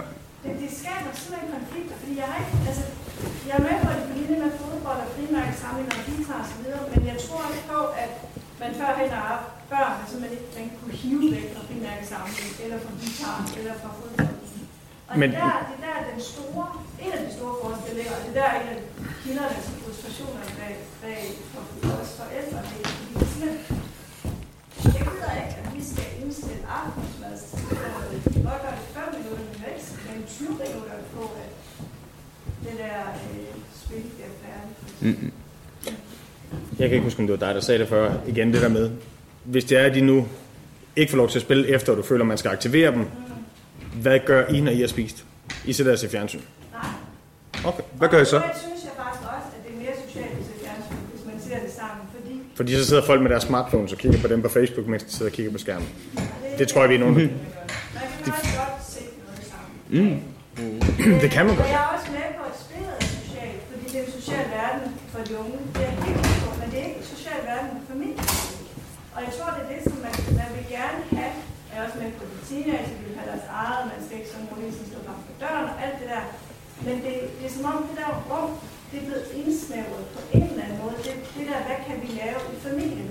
Hvad mindre det, øh, så så er vi Tivoli, eller så skal vi svømme, altså hvor vi sådan ligesom skal lave sådan en det. Men det bunder måske også ud i, at du ikke har forståelsen for den interesse, dit barn har.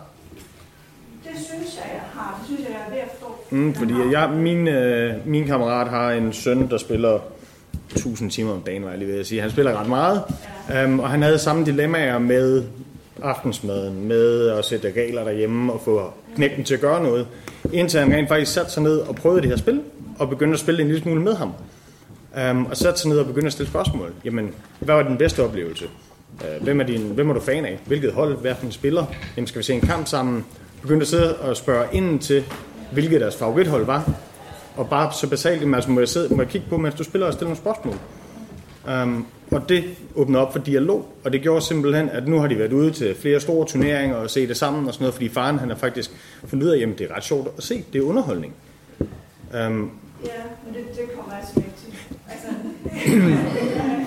men, men jeg vil rigtig gerne gå langt i at forstå, at det er en interesse. Det er slet, slet ikke det. Men det er simpelthen det der med at få hævet ham væk men det er jo så at sætte dig ned, nu ved jeg ikke lige, hvad, hvad, hvad, hvad spiller du? Fortnite. Det tager hvad? 20 minutter en kamp? Ja. Hvis, hvis du ved, de spiser klokken, I spiser klokken 6, senest klokken halv, der starter du en kamp. Så er det jo bare sådan nogle regler, man laver derhjemme og indfører og siger, "Jamen, er du ikke færdig, når klokken er 6, så slår du computeren. Og så får du ikke lov til at spille efter, eller hvad det nu skal være. Altså det, fordi at vi spiser klokken 6, og så er det dit ansvar, peger på dig, dit ansvar at være færdig til det tidspunkt. Og det ved jeg da også til dels. Men jeg, jeg tænker stadig, jeg synes, fordi der er den afhængighed, vi også snakker om, eller hvad I kalder den, belønning og alt det der, så er det bare det, der er sjovt. Og så er det svært at finde noget i familielivet, der kan måle sig med det. Ja, ja, det er også det, der kan være rigtig svært, og det tænker jeg selv, I har prøvet, da I boede hjemme jeres mor og far, ikke? Mm. Nej, men hele. Men der vil, der vil jeg så sige, som en af dem, der... Min mor var også meget, meget efter mig, og jeg spillede så meget, og alt det der. Det betyder altså ikke, at jeg elsker min mor mindre i dag. at, at, at, at jeg, jeg, har haft, jeg har haft præcis alle de slåskampe, I har med jeres unger, dem har jeg haft med min mor. Og det er sgu kommet meget godt ud af. Ikke? Og så, jeg tror også, jeg fik sådan en nu, altså, hvis I vil undgå konflikter i hjemmet, en computer per barn. Start lige der. Ja, vi havde, mig og min bror havde en computer, vi skulle slås om, og det kom der flere konflikter ud af, end noget andet. Øhm, men, men jeg, øh, ja, det var bare for at sige den fra, fra min. Jeg kan rigtig godt lide spørgsmålet, fordi, fordi det taler ind i, i... Du siger, computerspil, ja, ja, de er vældig sociale, eller de er vældig gode for det sociale, men de er ikke vældig gode for familien. Computerspil er også i et system, som ligger uden for familien. Det er et system med dem nede i klassen, det er et system med dem i klubben, det er et system med alle de andre ude på nettet. Og jeg kan sagtens forstå konflikten i både den oplevede konflikt fra, øh, fra ungerne og den oplevede konflikt fra forældrene med, jamen hvad skal jeg så lave? Så må du jo for fanden aktivere mig, hvis du tager mit legetøj væk. Cool, tick, du er den, du har ansvaret. Men lige så snart at man laver den der med, nu skal du ikke spille mere, så går man også fra et aktivitetsniveau og et motivationsniveau og et belastningsniveau af hjernen, som ligger heroppe. Og altså, hvis vi tager, tager den, hvis vi vil lave konflikten og trækker stikket til modemmet eller slukker for computeren, for guds skyld lad være med det. Men altså, hvis det er det, man gør, så bremser vi herned. Øh, og så kommer de der hjem, så må du aktivere mig. Giv den 5 minutter, eller 6 eller 7, eller måske helt op på 10 minutter med brok, fordi der skal komme brok. Hvis du har en teenager eller en præ-teenager derhjemme, det er det, de er programmeret til, de brokker sig. Giv den 5-7 minutter til, den kører sig selv træt, den der teenager. Og så lad den dvæle lidt i kedsomheden. Det der mundhæld slash mundlort, vi andre er vokset op med, med at kloge mennesker keder sig aldrig, eller det er sundt at kede sig lidt.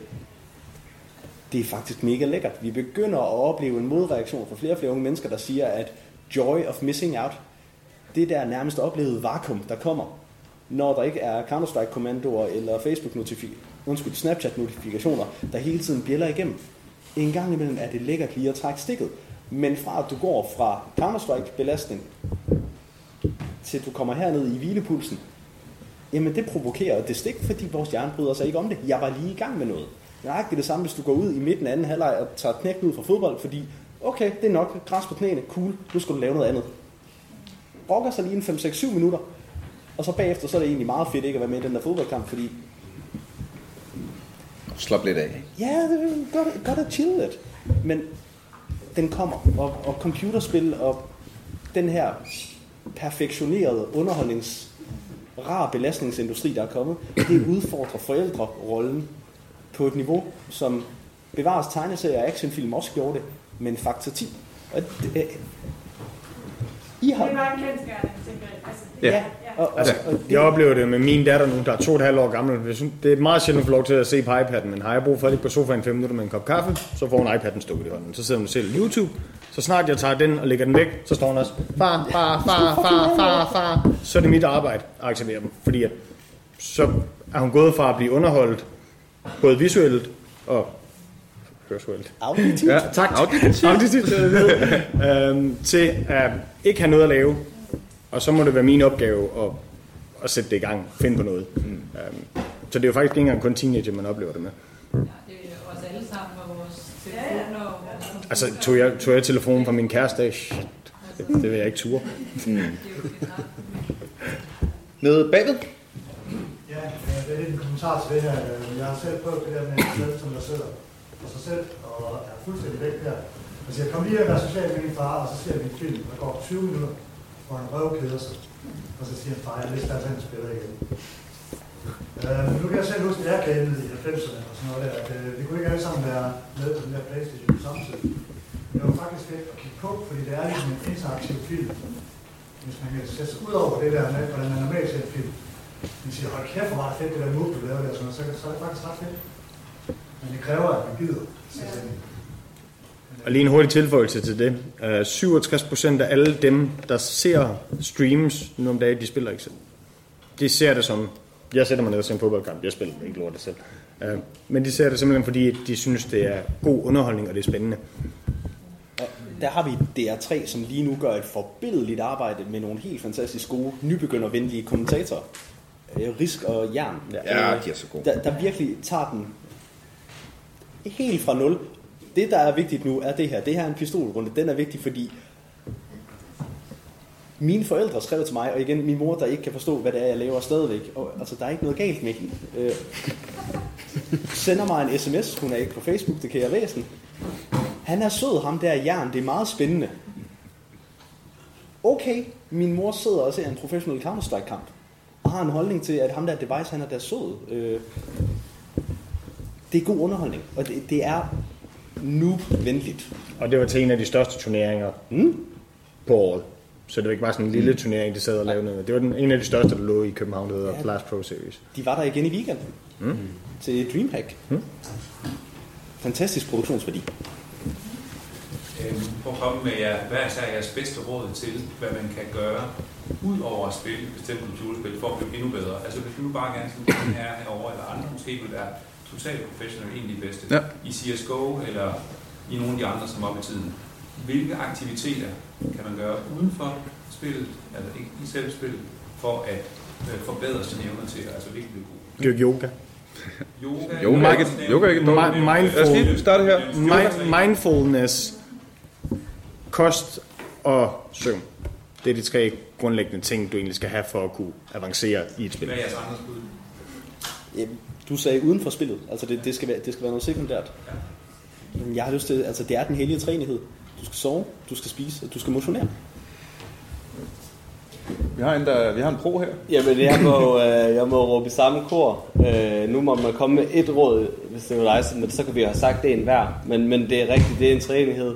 Og det er jo, øh, det er jo de mest, tre mest basale punkter, når du snakker præcisionsoptimering helt generelt.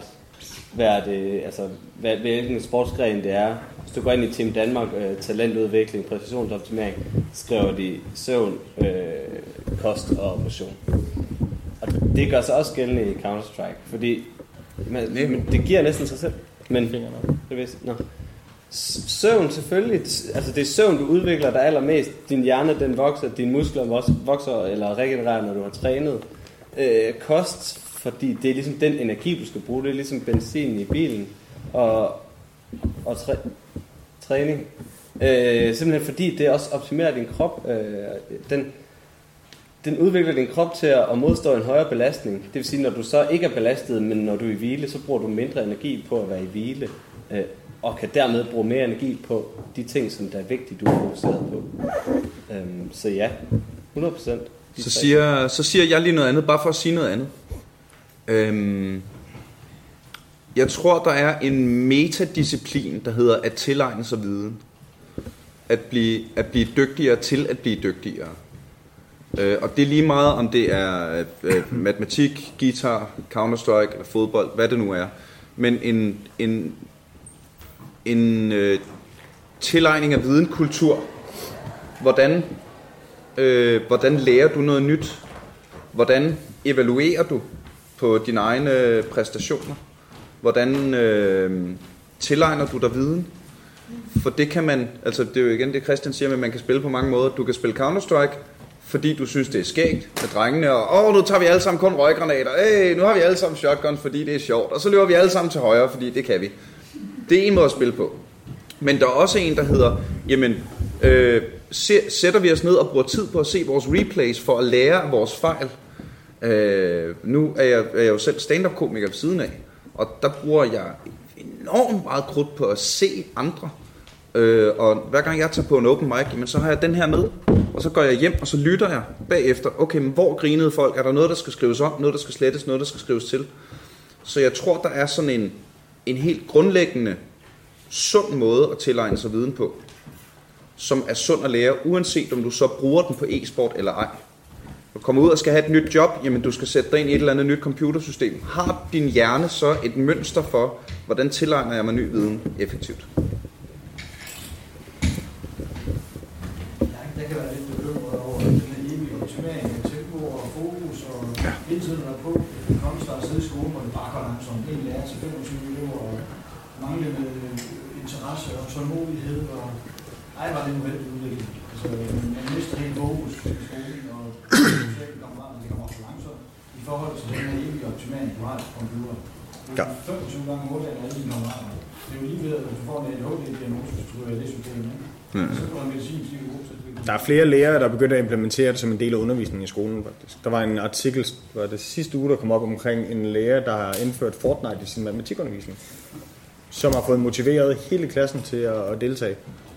Um, og jeg blev spurgt så sent som sidste uge af, jeg ved så ikke, om det var en forælder eller hvad det var, men hvordan man kunne implementere Fortnite uh, som en del af engelskundervisningen, um, udover det kommunikative. Um, så der er meget fokus på det.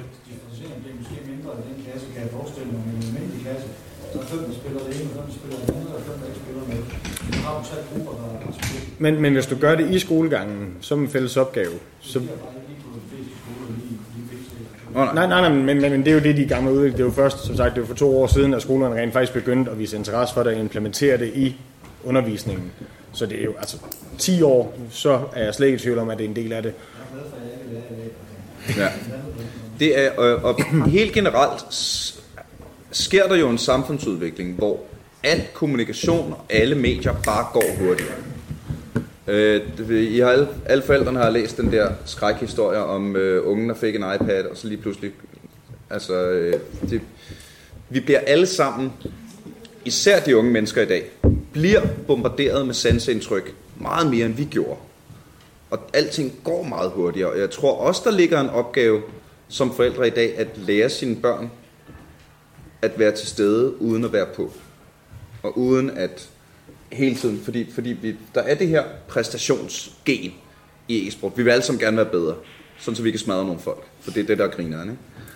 Øh, men der er også et, der kommer også et punkt, hvor, øh, hvor man skal lære at kede sig. Tag ungerne med i sommerhus, tag dem med på fisketur, et sted, hvor der ikke er wifi. Øh, altså, Findes det? du bor i Sverige, det er dig der. men, øh, men, men det tror jeg er en helt, øh, en helt generel ting, hvor computerspillene også er med til at, bomber, at, at vende vores hjerner til at blive bombarderet med positive sansindtryk hele tiden.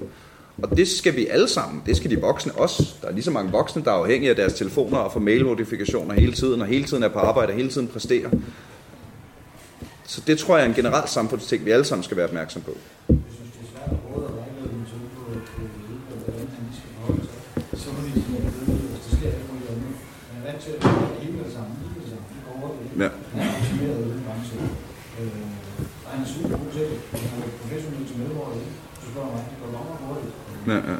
Jeg tror, den begynder at komme. Der, der vil jeg gerne sådan have en eller anden samfundsmæssig ja-hat på. Det, det kommer mig ikke så vel. Jeg kan godt lide at være gammel sur røvhul. Men jeg begynder at se en eller anden rettighed imod langsomhed, som, som fylder mere og mere, også for de yngste. Brætspilscaféer, eller mindfulness, ja. eller yoga. Og jeg, altså, yoga er en punchline, når vi sidder og siger det her. Den holder. Altså, det, det er udstrækning, det er også det her vakuum fra larm. og jeg begynder at se flere og flere unge, som også gerne vil dyrke den, eller begynder at lægge den ind. Vi lægger bare ikke særlig meget mærke til den, fordi i sagens natur larmer det ikke lige så meget som fuld smadret på øh, krigsbrøl nede fra øh, teenageværelset i kælderen. Men jeg, be, jeg er relativt fortrøstningsfuld, i hvert fald over for den del af det.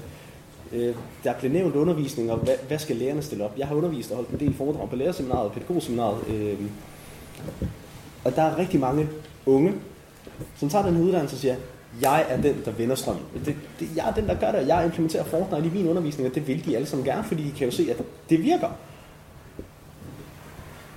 Jeg holder også rigtig mange oplæg og fagpersonsaftener på folkeskoler, hvor jeg har den samme gruppe af mennesker, 5 år senere, 10 år senere, 20 år senere, der siger, jeg vil pisse gerne have gjort det, men hey, i forberedelsestid.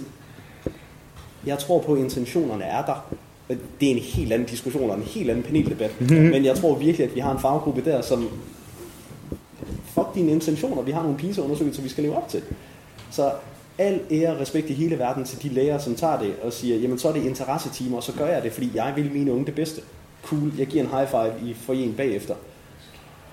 Der er bare ikke særlig mange, der magter det, fordi du skal også lige huske at have aftensmad, du skal passe din kæreste, og du skal tage den der ekstra uddannelse og et kursus. Til til spil. Ja. Ja, men og der skal jo et generationsskifte til, også i lærerbranchen, fordi det skal jo også, det er jo nødt til at være de unge lærere, som der ligesom er vokset op med, med at spille, der kan implementere deres undervisning. Selvfølgelig kan en på 55 ikke lige pludselig se, åh, oh, det der Fortnite, det jeg synes, de er fedt, det prøver jeg at tage ind. Altså, det er så langt væk fra dem. Så, men, men, men ja, jeg er også fortryst, fortrystningsfuld, fordi det er sådan noget, der kommer. Fordi det er også fedt som lærer at undervise i e-sport. Altså, øh, og også om det så er i matematik eller engelsk eller et, et andet fag, idræt. Øh, det er faktisk fedt at, at, at, at få de ting til at, at, at, at gå i harmoni. Eller, Skal jeg sætte det til, til min søns lærer, hvis jeg går ind og siger, det kan du ikke implementere Fortnite for eller samarbejde til ud til optimering af tempo, fokus, øh, hvad hvad skal man lægge vægt på? Hvorfor på at sige til, til hans lærer? Men det er jo led- ledelsen i skolen, der skal Ja. starte helt sikkert, fordi der skal sættes ressourcer af til det. Ja, find relevant, øh, øh, altså find artikler, hvor du kan vise dem. Fordi hvis du bare kommer som, som enkel forældre og siger, jeg synes det her kunne være fedt, så tror jeg, du har sværere ved at nå igennem. Ja. Og noget af undervisningsmaterialet, der tager udgangspunkt i Fortnite og nogle af de andre spil, ligger tilgængeligt på nettet. Man, man kan finde det. Tag det i hånden og gå op og aflevere det. Prøv at aflaste noget af deres arbejde, fordi altså, de er kørt nedenom og hjem i forvejen. Øh, Altså, det, det, nogle gange spørger folk mig, hvordan man skriver en rigtig god pressetekst. Sådan en god pressemeddelelse til, hvis man skal i Godmorgen God Aften, eller Godmorgen Danmark, eller et eller andet. Og jeg siger altid, du skal gøre journalistens arbejde for ham. Hvis han læser din mail, og der står, det her skal du... Øh, nej? Jeg er selv journalist, så tak. Nå, men, hvis du sidder som øh, redaktør på Godaften Danmark, du får 400 mails om dagen. I den ene mail står der, her er der øh, noget, som kunne blive interessant, hvis I bare ligger øh, 10.000 ressourcer i at komme ud og undersøge det her. I den næste mail står der, det her kunne være interessant for jer, her er hele pakken, I skal bare sige ja tak, så kommer vi ind. Lidt det samme med, med lærerne. Hvis du kommer og siger til, nej, nej, der bliver... Ej, folkeskolelærer. Så jeg vil sige... Du er folkeskolelærer. Hvordan, hvordan, vil man skulle komme til dig og pitche den her? Altså ikke nogen forældre, der skal komme og bestemme, hvad min undervisning den skal indeholde. Øh, fordi jeg har nogle læreplaner, der skal følges. Og jeg vil sige, ja, jeg kunne også sagtens se noget Fortnite, men det skal komme til uanset, som, som du siger, for de unge. Jeg kan ikke se nogen matematiklærer, nu har jeg godt nok en ung men spiller ikke. Altså, så man skal virkelig komme, altså, sådan man har, har hjertet med i det. Mm. Det er det samme, altså, fordi man er glad for at spille fodbold, så spiller heller ikke fodbold hele tiden. Altså, så, altså, selvom jeg sagtens kan se mange af de gode ting, der også er i at spille, og man kan sige, Lego har vi også begyndt at bruge rigtig meget i undervisning, men det er Ja. ja. også kommet, øh, så jeg tror også på, at det kan komme, men det kommer ikke bare lige her. Mm-hmm. Det gør det heller ikke. Igen, det kræver, det kræver en beslutning fra ledelsen, og så skal det implementeres Nej, på længere det sigt. kræver, altså, det kræver en beslutning for ledelse, det kræver en beslutning fra en enkelt lærer, om det er også noget, med, at man har interesse i, og man kan se de fordele, der er i at spille. Men jeg kunne aldrig finde på at gøre det, men det er også fordi, jeg kan ikke selv finde ud af det. Nej. Altså, så det vil tage mig alt, alt for mange interessetimer, og jeg skulle sætte mig ned og lære det, fordi det interesserer mig ikke. Men det kunne så være, at du kunne implementere sådan noget som Minecraft, som jo egentlig er digitale Lego-klodser. Bestemt, altså, og så vil jeg sige, at det er jo sådan en helt anden diskussion, ikke? Altså, det er matematikundervisning foregår, det er også ret hurtigt i dag, fordi det bare sige nogen, der nævner matematikfester og sådan noget, hvor man får svarene hele tiden tilbage. Altså, det er jo også en måde at spille til matematiktimer på. Mm. Nu skal vi have en af ungerne på banen. Hvad siger du med? Ikke noget alligevel. Så skal vi ikke have en af ungerne på banen. Jo, jo. Vi har faktisk Minecraft i skolen i Sverige. Ja. Det bliver også lavet i Sverige. Ja. Go to Men øh, hvad, hvad spiller du selv? Øh, Counter-Strike og Fortnite. Mm? Øh, ej, jeg skulle lige til at spørge dig. Vil du synes, det var sjovt, hvis det var med i undervisningen? Det går jeg umiddelbart ud fra, du vil. Det. Ja, ikke? Øhm, jo. Helt sikkert. Nej. Jeg tænker, hvad med fritidsklubpædagoger? De er jo næsten helt på, på samtlige fritidsklubber Ja. i Aarhus. Hvorfor ikke med sådan en i undervisningen? Øh, De kan jo ikke undervise. ja. ja, det tror jeg er det rigtige. Øh, Det er, det, det, altså, jamen, jeg tror, der sidder en folkeskolelærer og, en, øh, og er lidt uenig.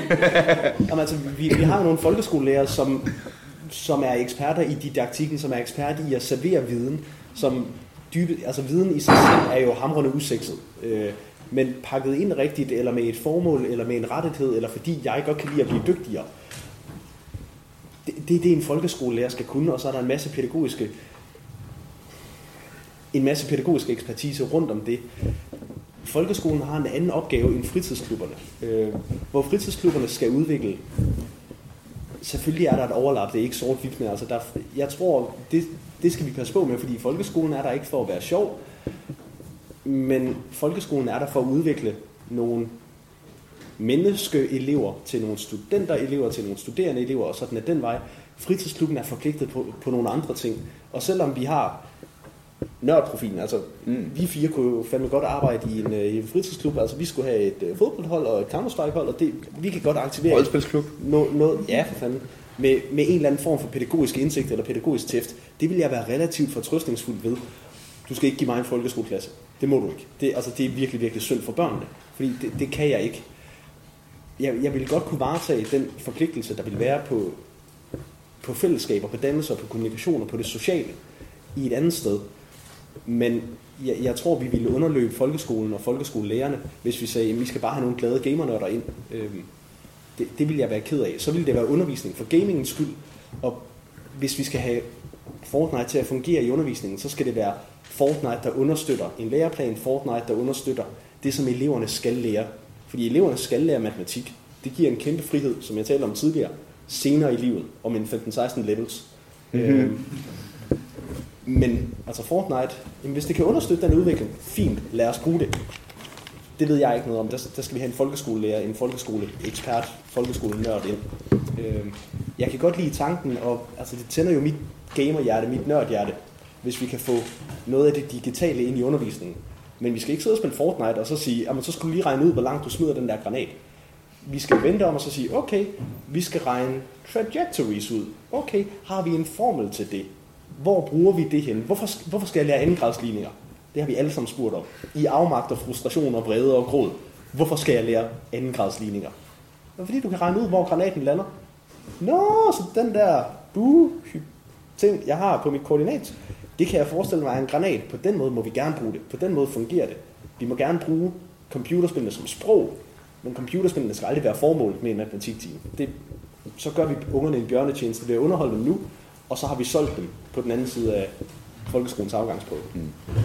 Tror jeg. Den kører jeg, og det er vel i virkeligheden meget af det, som I oplever, når I bare har spillet en enkelt kamp, at I lige pludselig taler et, det samme sprog. Ej, det er mega kedeligt. Altså, det er pissehammerende kedeligt. Men jeg respekterer, at ungerne synes noget andet, og jeg vil gerne snakke med dem om, hvad det er, de oplever. Hvad har, hvad, hvad har I f- fået ud af om noget, af at, øh, at lige sætte jer ned og tage de kampe?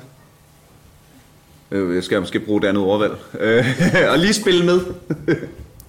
Altså, vi har jo set det inden os. Vi har også været over og se et stort event, øh, Counter-Strike event i København og sådan noget, så vi har sat os ind i det inden. Det var egentlig bare en opfølgning på. Mm. Børnene, børnene havde lyst til at vise os det her. Og så jeg kunne godt tænke os at se jer spille. Og jeg tror også lidt, det var for at grine af os. Ja. det var også lidt, lad os lige se, hvor far øh, kan jeg rundt i det. Det er sjovt element i det. Mhm. Men jeg synes, vi har jo et, et billede af, hvad det er, de laver. Vi har ikke interessen i det. Vi kommer ikke til nogensinde en lørdag aften og sige, skal vi to? Lige på netcafé. Night event. Det behøver I heller Jeg ikke. har selv spillet enormt meget Civilization. Ja, Ja, ja. Det var stort, øh, og der er jo masser af strategi i det. Det er det Ja, stadigvæk. Og historisk. Og, det er stadigvæk, og historie, det kan man lære rigtig meget af. Der er rigtig meget, jeg spiller rigtig meget fodboldmanager inden FIFA, Mm. så der er også rigtig meget strategi i sådan noget. Mm. Og jeg er fuldstændig stoppet med at spille, og jeg tror også, det kommer til, selvom de tror mig, når jeg siger det her, jeg tror også, de på et eller andet tidspunkt øh, har nogle andre sunde interesser, som kommer til at dominere. Og så lige pludselig, så, ja, nu, nu, nu siger Mikkel, nej, kommer ikke til at ske. Altså, jeg, jeg, lagde det, jeg lagde det hele på hylden i 2008, og har, nu spiller jeg en lille smule Xbox en gang imellem, men det er det. Der gik jeg faktisk spille 12 timer om dagen. Rejse verden rundt.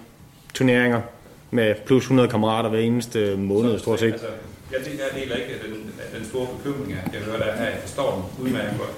Men, men jeg, jeg, er ikke, jeg er ikke så bekymret, selvom jeg tror, vi nærmer os 21 timer om ugen herovre per, per knæk i snit.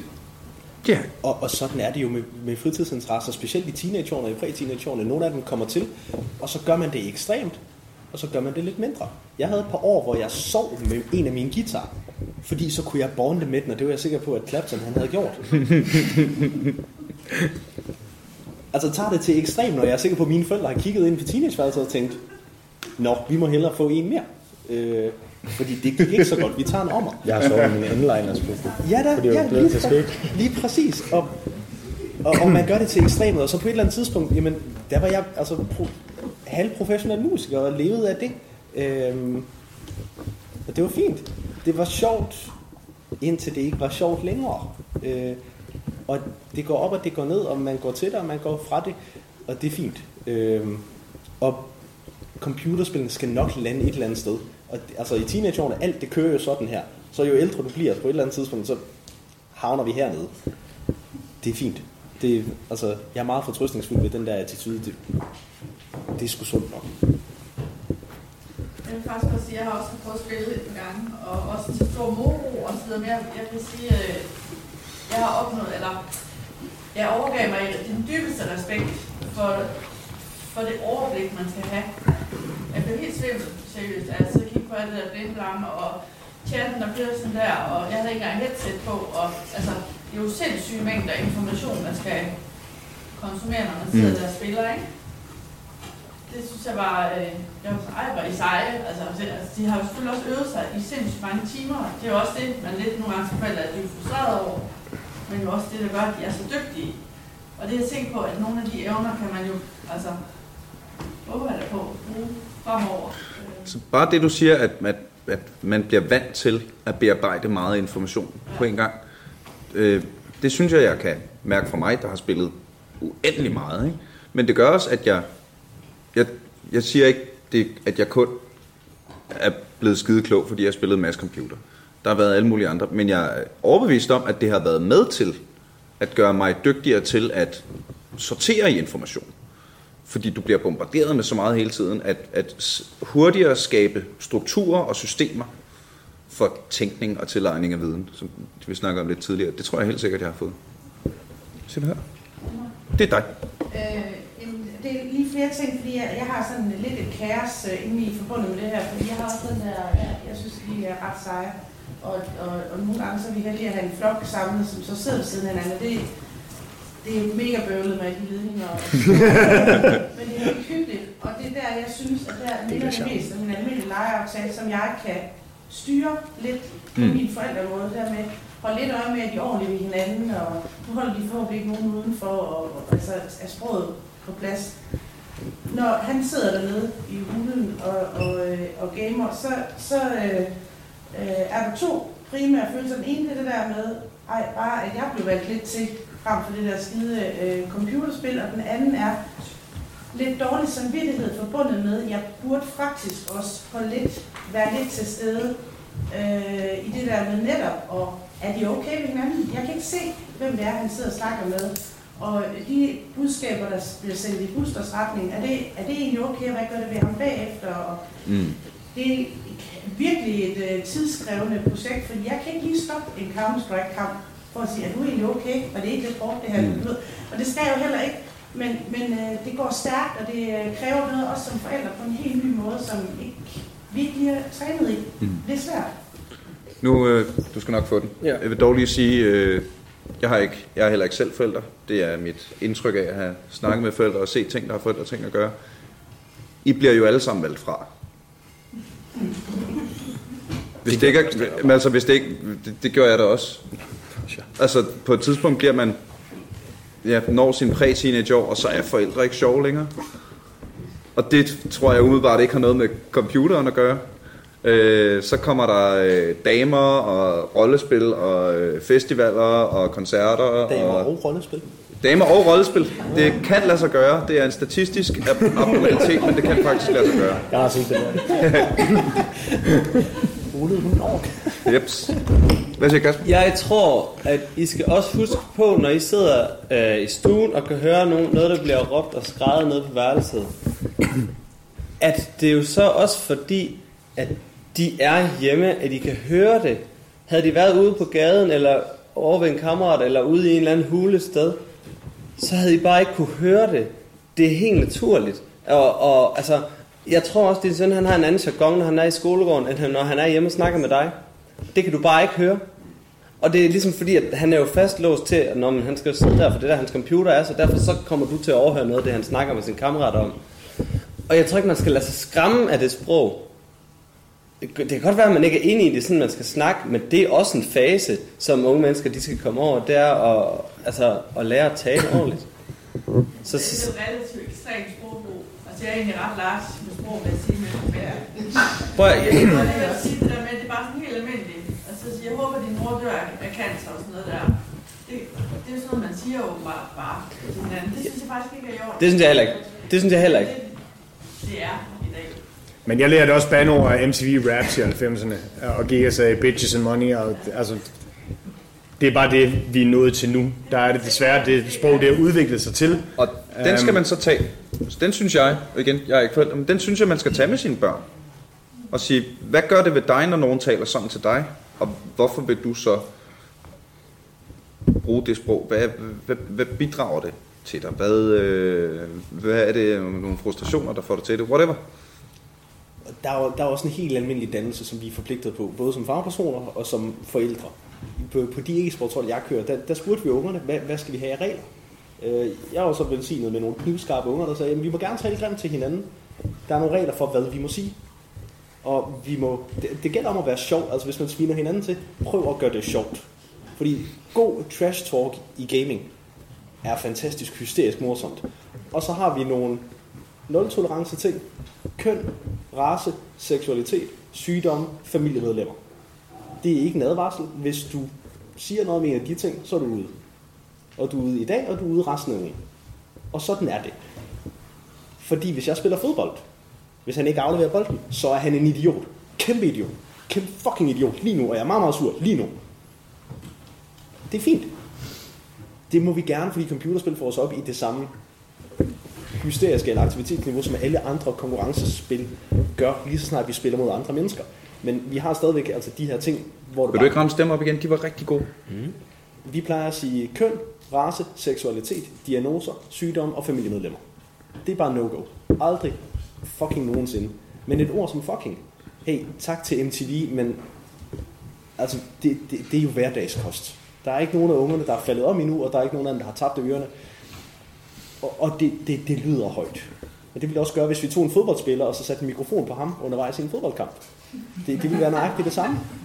Øhm, men når de sidder nede på teenageværelset og råber, fucking hell, den dag skulle have været et andet sted. Ja, men den granat skulle have været et andet sted.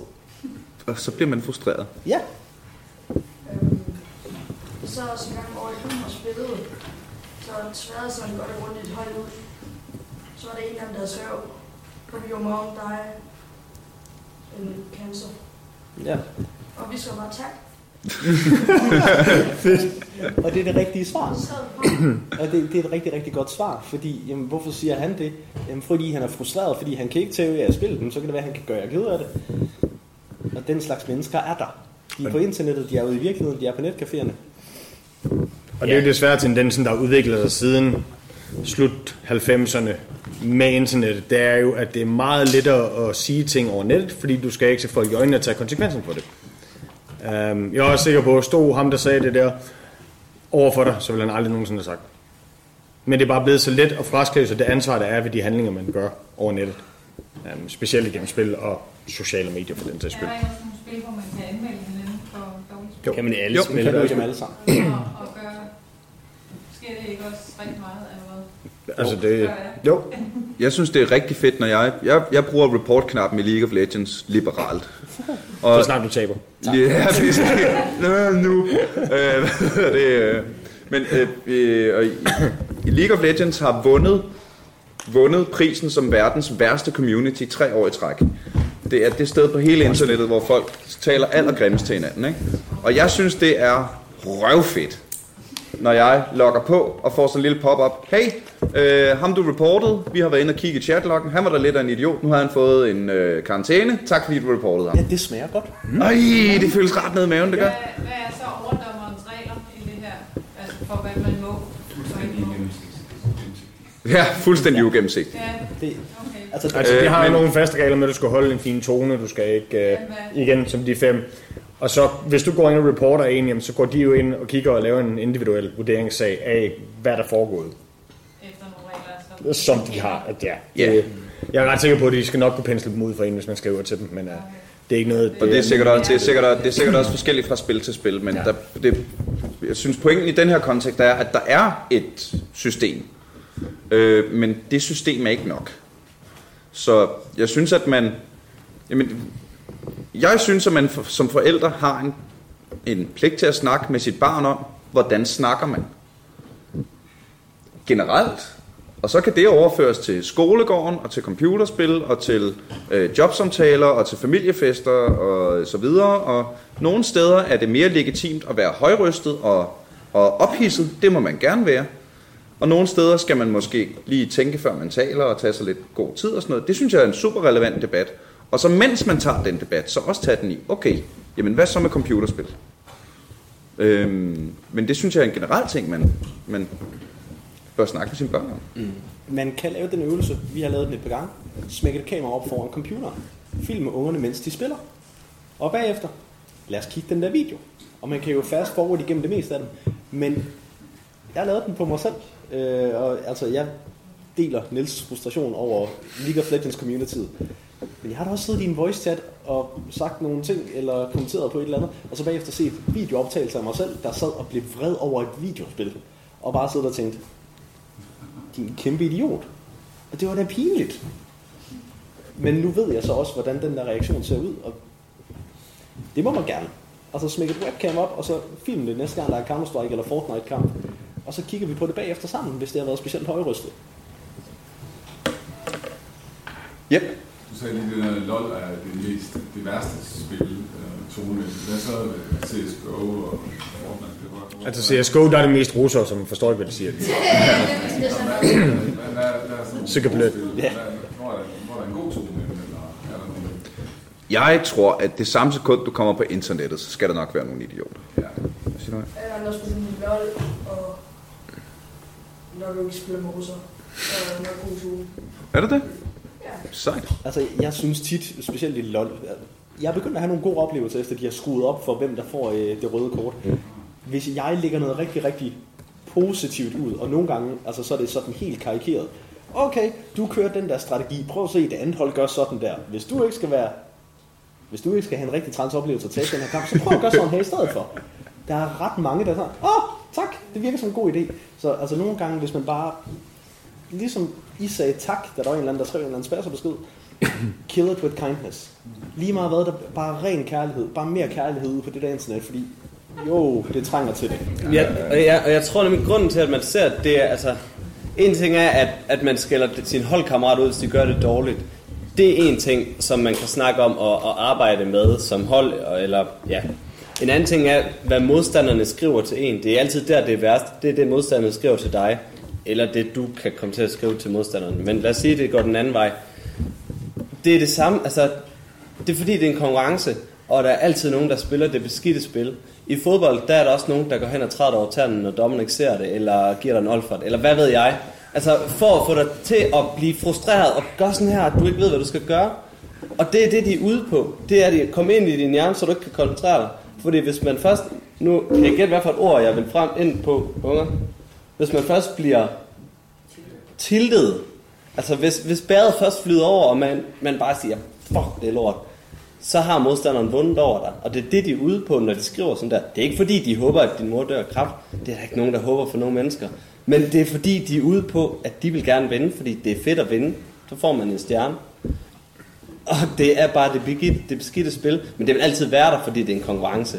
Og så når det er inde i et spil, hvor du ikke skal se personen i øjnene, så er det endnu nemmere at gøre. Han kan ikke komme efter dig. Eller, altså, Jeg tror også, det, det, jeg tror, det sker oftere med grimsprog og sådan noget, hvis du sidder og spiller matchmaking et par kammerater mod folk, du ikke kender, kontra hvis du sidder som en etableret hold og spiller, fordi der kører man træninger mod andre etablerede hold. Og der er en fælles jargon. Man ved godt, hvordan man taler til hinanden. Ja. Um, så det er kun, hvis du tager ind, altså tog jeg ud i Gellerup-parken og gerne spille fodbold med en kammerat mod nogle andre, jamen så vil jeg også blive svin til. Altså, vi har begge to spillet amerikansk fodbold, og hvad der ikke får, foregår inde på linjen i den der klub af kæmpe mænd. Ja, det er det. Med fingre i øjet og øh, los i skridtet og hvad der nu er. Ja. Alt sammen bare for at Også få modstanderen ud af... Ja, ja, ja, ja. Bare for at få modstanderen ud af kurs. Så måske var det en af vinklerne, man kunne tage op, når man tager den her snak med sit barn, og så sige, du skal også være opmærksom på, hvad det er, de vil, dem der bruger det grimme sprog mod dig. At de er i virkeligheden, de synes ikke, de vil ikke have, at jeg dør af kræft. De vil have, at du bliver tiltet. Ja, og, og med det sagt er det ikke en, en... Vi forsøger at gøre det legitimt, at I skal gøre det, eller jeres børn skal bruge den her taktik. Det, det skal I ikke. Det er totalt dårlig stil. Men det er bare for at sige, at det er den vej, det går. Modstand. Men du, altså, du ser det jo for poker også. Det er det, det stammer fra. Ja, men- Hvor du sidder og presser dine modspillere ud i lande nogle dumme træk, som gør, at de taber hånden. Mm. Er er slutter herfra. Ja, vi har øh, 10 minutter tilbage, så øh, hvis øh, jeg havde egentlig tænkt mig, at jeg skulle til at lave en lille, øh, en lille afslutning, men øh, jeg vil gerne høre, hvad du har at sige. Ud over skolegangen, og vi nærmer os øh, 9. klasse, og det er bare ikke kommet til at ske. Hvordan kommer man så ind på en efterskole? Man skal jo have nogle karakterer, At hvad ikke kommer til at ske? at, man kommer til afgangseksamen her. Hvordan, altså, Det er jeg ikke kvalificeret til at svare på. Der skal du ringe til en efterskoleforstander og snakke med dem, og det, det er forskelligt fra skole til jeg skole. tænker bare, at det sådan generelt kan man vise noget, når man ikke... Sagtens. Selvfølgelig kan man det. Sagtens. I er så heldige, I kommer fra Danmark. Men Jeg ja, jeg kan godt forstå, at det, det er en bekymring. Øhm, men han får ikke en 9. klasse, eller hvad? Jo, det gør han. Okay. Men, men det er ikke sådan, som andre børn. Altså, jeg, jeg, jeg tog 10. klasse i folkeskolen, og absolut ikke min egen gode vilje. Um, og klarede den også kun lige på grænsen, fordi at skolen sagde mig absolut ingenting. Jeg har, ikke, jeg har ikke nogen gymnasiel uddannelse, jeg valgte at spille computer og arbejde i stedet for. Um, det, jeg fik ud af det, det var et kæmpe internationalt uh, netværk, og har gjort, at jeg kom ind og fik en multimediedesigner på en uh, Nordjyllands Erhvervsakademi, og har taget en bachelor i international, international handel og markedsføring på grund af en velformuleret ansøgning og min erfaring. Så det, der, det, der løbet er ikke kørt. Ved efterskolen kan det være rigtig svært at komme ind også, fordi at lige nu er der ventetid indtil 2020 ved de fleste af dem, der har e-sportslinjer. Men, ja, ja, selvfølgelig. Mm. Uh, men Jeg ved fra min egen studietid, at 54% af alle voksne danskere laver noget fuldstændig diametralt andet, end det de er blevet uddannet til. Så det er i virkeligheden ikke så vigtigt. Det vigtige er, at der sker noget. Og så længe der sker noget, jamen så, så er man i gang, og så er man på vej. Øh, Det var i forhold til, hvad, hvad sagde dine forældre til, til den beslutning? Altså mærkeligt nok, så var jeg en af dem, der fik lov til at gøre det. Altså det, jeg, jeg, blev, jeg begyndte at spille en lille smule, ud over Nintendo og alle de der ting, jeg har haft derhjemme.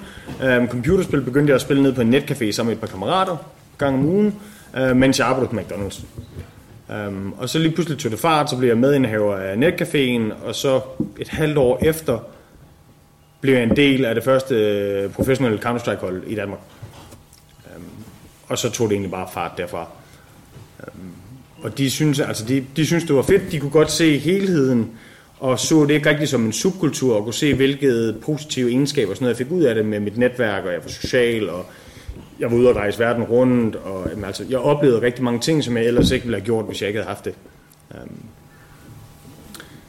så de, det, det, det, dengang, der var det uhørt at, at få lov til sådan noget, fordi at det, var, det var virkelig en subkultur. Altså blev set ned på folk, ligesom vi så med øh, graphic novels, der Superman og alle superheltene og sådan noget kom, der var det jo også djævelens værk, og det lavede folk til massemorder og, og, og det var jo det, vi Da fjernsynet dengang. kom, der var fjernsynet djævlen. Da bøgerne kom, der var de der bøger noget forfærdeligt, frygteligt noget, som kun alle, alle de unge regnede, det var djævelens værk med de der bøger. De der, altså, hver gang der kommer noget.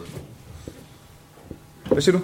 Altså, øh, altså jeg synes, øh, nogle af dem, der sidder bag en skærm, de godt kan være lidt onde. For eksempel, at de kan snyde folk og de der skills. Ja, og det var jo det øh, tilbage til det, vi snakkede tidligere om, øh, med hvad forældrene skal være bange for. Det er for eksempel i Counter-Strike, er der øh, rigtig, rigtig meget øh, gaderespekt at hente i at have, som Christian så smukt siger, øh, det er en gul kniv i stedet for en rød kniv. Ikke? Og der er altså rigtig mange af, hvad hedder det, den er, den er fed, den gule kniv, det er den altså. Øhm, så der er nogle, øh, og når der er noget, der er så meget værd for nogen, så er der også nogen, der prøver at tjene penge på det. Og der findes for eksempel, Counter-Strike er nok det grædeste eksempel med det her, ikke? men der findes jo simpelthen tredjeparts hjemmesider, der er designet til at tage penge fra 11 Der er lavet helt køligt, kynisk, altså med, med en forretningsplan, der hedder, nu skal vi tage penge fra 11 Og det skal man som forældre tage stilling til. Øh, og øh, øh, til, til eventuelt fattige Center for Ludomani, som arbejder rigtig meget med det her.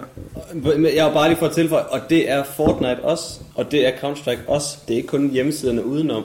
Mm. Fordi, altså, altså, hver gang jeres, jeres, øh, jeres børn kommer og siger, mor, jeg skal bruge nogle penge til et nyt spil, så tror jeg ikke, det er et nyt spil, så tror jeg, det er et eller andet skin, som de skal købe. Fordi det ser sejt ud. Så bare lige være opmærksom på det. Og den her kniv, som vi snakker om, om det gule er pænere end den røde, det kan man godt grine i dag. Den er 1000 kroner værd. Altså, den koster 1000 kroner. Øh, det er mange penge, synes jeg. Så derfor så er det, det er virkelig et opmærksomhedspunkt. Øhm, Problemet er jo også med Counter-Strike, der er det jo, det er et bruger-til-bruger-marked. Det er ikke Valve, dem der udvikler Counter-Strike, der sidder og sælger det. Det er mig, der har fået den, eller påstår jeg, og så vil jeg gerne sælge den til ham, og han tror på mig at overføre nogle penge. Og så siger jeg, er det godt. Um, der er ikke noget at gøre, fordi han er bare mobile paid, og så er pengene ud af verden, og så dropper jeg kontakten. Øhm, der er ligesom ikke rigtig nogen sikkerhed. Der er rigtig mange, der er begyndt at lave, øh, bruge en middleman, som er en neutral person, hvor at han overfører skinnet, og den anden overfører pengene. Når begge ting er modtaget, så bliver det delt ud til dem, skal have det. Øhm, det er en måde, de prøver at begynde at sådan mindske det der fusk, og der er også mine af de danske spil, der har været inde og snakke om, at der skulle være forbud imod at handle med skins i Danmark, og lukke helt ned for det. Der er i hvert fald, øh, jeg ved, fordi jeg skal lave en lignende snak som den, vi laver lige nu, skal jeg lave på torsdag til øh, Ungdoms Folkemøde, netop med Center for Ludomani, hvor vi snakker om... Jeg tror, der er Øh, lovgivning på vej imod det. er der også. Det er Den er bare svær, fordi... Øh, og det er noget meget lovteknisk. Det skal vi ikke grave ned endnu, hvor vi er lige ved at være færdige. Mm, ja. ja. I CSGO, der er jo også ofte, hvor man ikke så giver et skin, og så får man penge. Der er det ofte skin, og så får man nogle andre skins. Mm, ja. Så, Ja. så laver man bare en byttehandel. Så er der også nogen, der har fået rigtig mange skins bare at spille competitive games, hvor man så får et eller andet, hvis den har været god. Mm. Det er altså nogen, der sidder og skriver inventory cleaner. og så lægger de lige et eller andet godt skilt ind i midten af det hele, som skal til at sidde og kigge det hele, hele igennem. For så kan jeg sige, okay så. Ja. Og det, det, det har man jo gjort i lang tid. Jeg gjorde det med min Magic-kort. Altså, da, da, jeg stoppede, da jeg stoppede med at spille Magic, der, altså, solgte jeg jo også Magic-kort i bunker af, øhm, af 18 kort ad gang. Øh, sådan en dobbeltside, hvor kortet kunne sidde på hver side. Så jeg derfor, at der var et godt, dyrt kort på hver side, så jeg fik solgt alt ravl og krat med. Men altså, det er jo nøjagtigt det samme, når det er det her peer-to-peer, bruger til bruger, spiller til spiller marked. Altså, hvis jeg kan tjene 100 kroner på at snyde en, der er dummere end mig, jamen så er 95% af dem, der er ude på nettet, når jeg ikke skal kigge dig i øjnene, når det ikke er en knæk fra min parallelklasse eller en, jeg kender, men når det er en, der gemmer sig bag ved et eller andet mærkeligt internetnavn, så skal jeg da have de der 100 kroner. Og altså, i, der er frygtelig mange røvhuller på internettet. Ja. Og hvis de kan tjene penge på dig, det gør de. Og det er noget, hvor vi i alle andre af livets aspekter, der vil vi som forældre stå og sige, du skal ikke bytte din Magic-kort for penge, du skal ikke bytte din... Altså lad os se, hvor mange penge de der Magic-kort er værd. Det skal vi også gøre med Counter-Strike skins, eller Fortnite back bling, og hvad det ellers hedder. Det er bare helt vildt svært at forstå, fordi det er inde på den der skærm. Og hvorfor er det penge værd? Jamen fordi kniven er gul. Øh, og fordi der er mange, der gerne vil have den der gule kniv. Jeg ved ikke, hvorfor det er altid en gul kniv i min Ja, men det er, den har jeg holdt fast i lige fra jeg fik den første gang. Øh, Ja, men der er Kære altså venner, nu er jeg også nødt til at være ham, der er verden, der øh, skærer igennem og siger, vi har snakket i to timer, og vi er tydeligvis ikke færdige nu. Så det betyder jo, at der er noget at snakke om, men to timer er den tid, vi har fået. Øh, jeg har været rigtig glad for at være her. Har I kunne bruge det til noget? Det er jo det vigtigste. Det er jeg rigtig glad for. Og det jeg er rigtig glad for, det er, at jeg ser både de unge og de gamle sidder nikke med hovederne. Hvis I har lyst til at opsøge mere viden, kan jeg varmt anbefale min podcast. Den hedder Aldrig AFK. Og så kan jeg varmt anbefale, at I øh, kigger på hjemmesiden øh, Noget om Spil, eller e-sportsviden, eller giver et kald til øh, onkel Kasper. Øhm, jeg ved ikke, om der er mere, vi skal sige på Aarhus Festhus vegne på, øh, på falderæbet, udover, jeg vil gerne sige jer alle sammen tusind, tusind tak, fordi I kom, og tusind tak, fordi I bidrog så meget. Det har gjort den her snak meget mere levende, at øh, vi kunne lave lidt pingpong frem og tilbage, at det ikke bare var os, der sad heroppe. Så øh, vi vil gerne klappe jer, hvis I gider klappe os, og så håber I får en fantastisk god tid.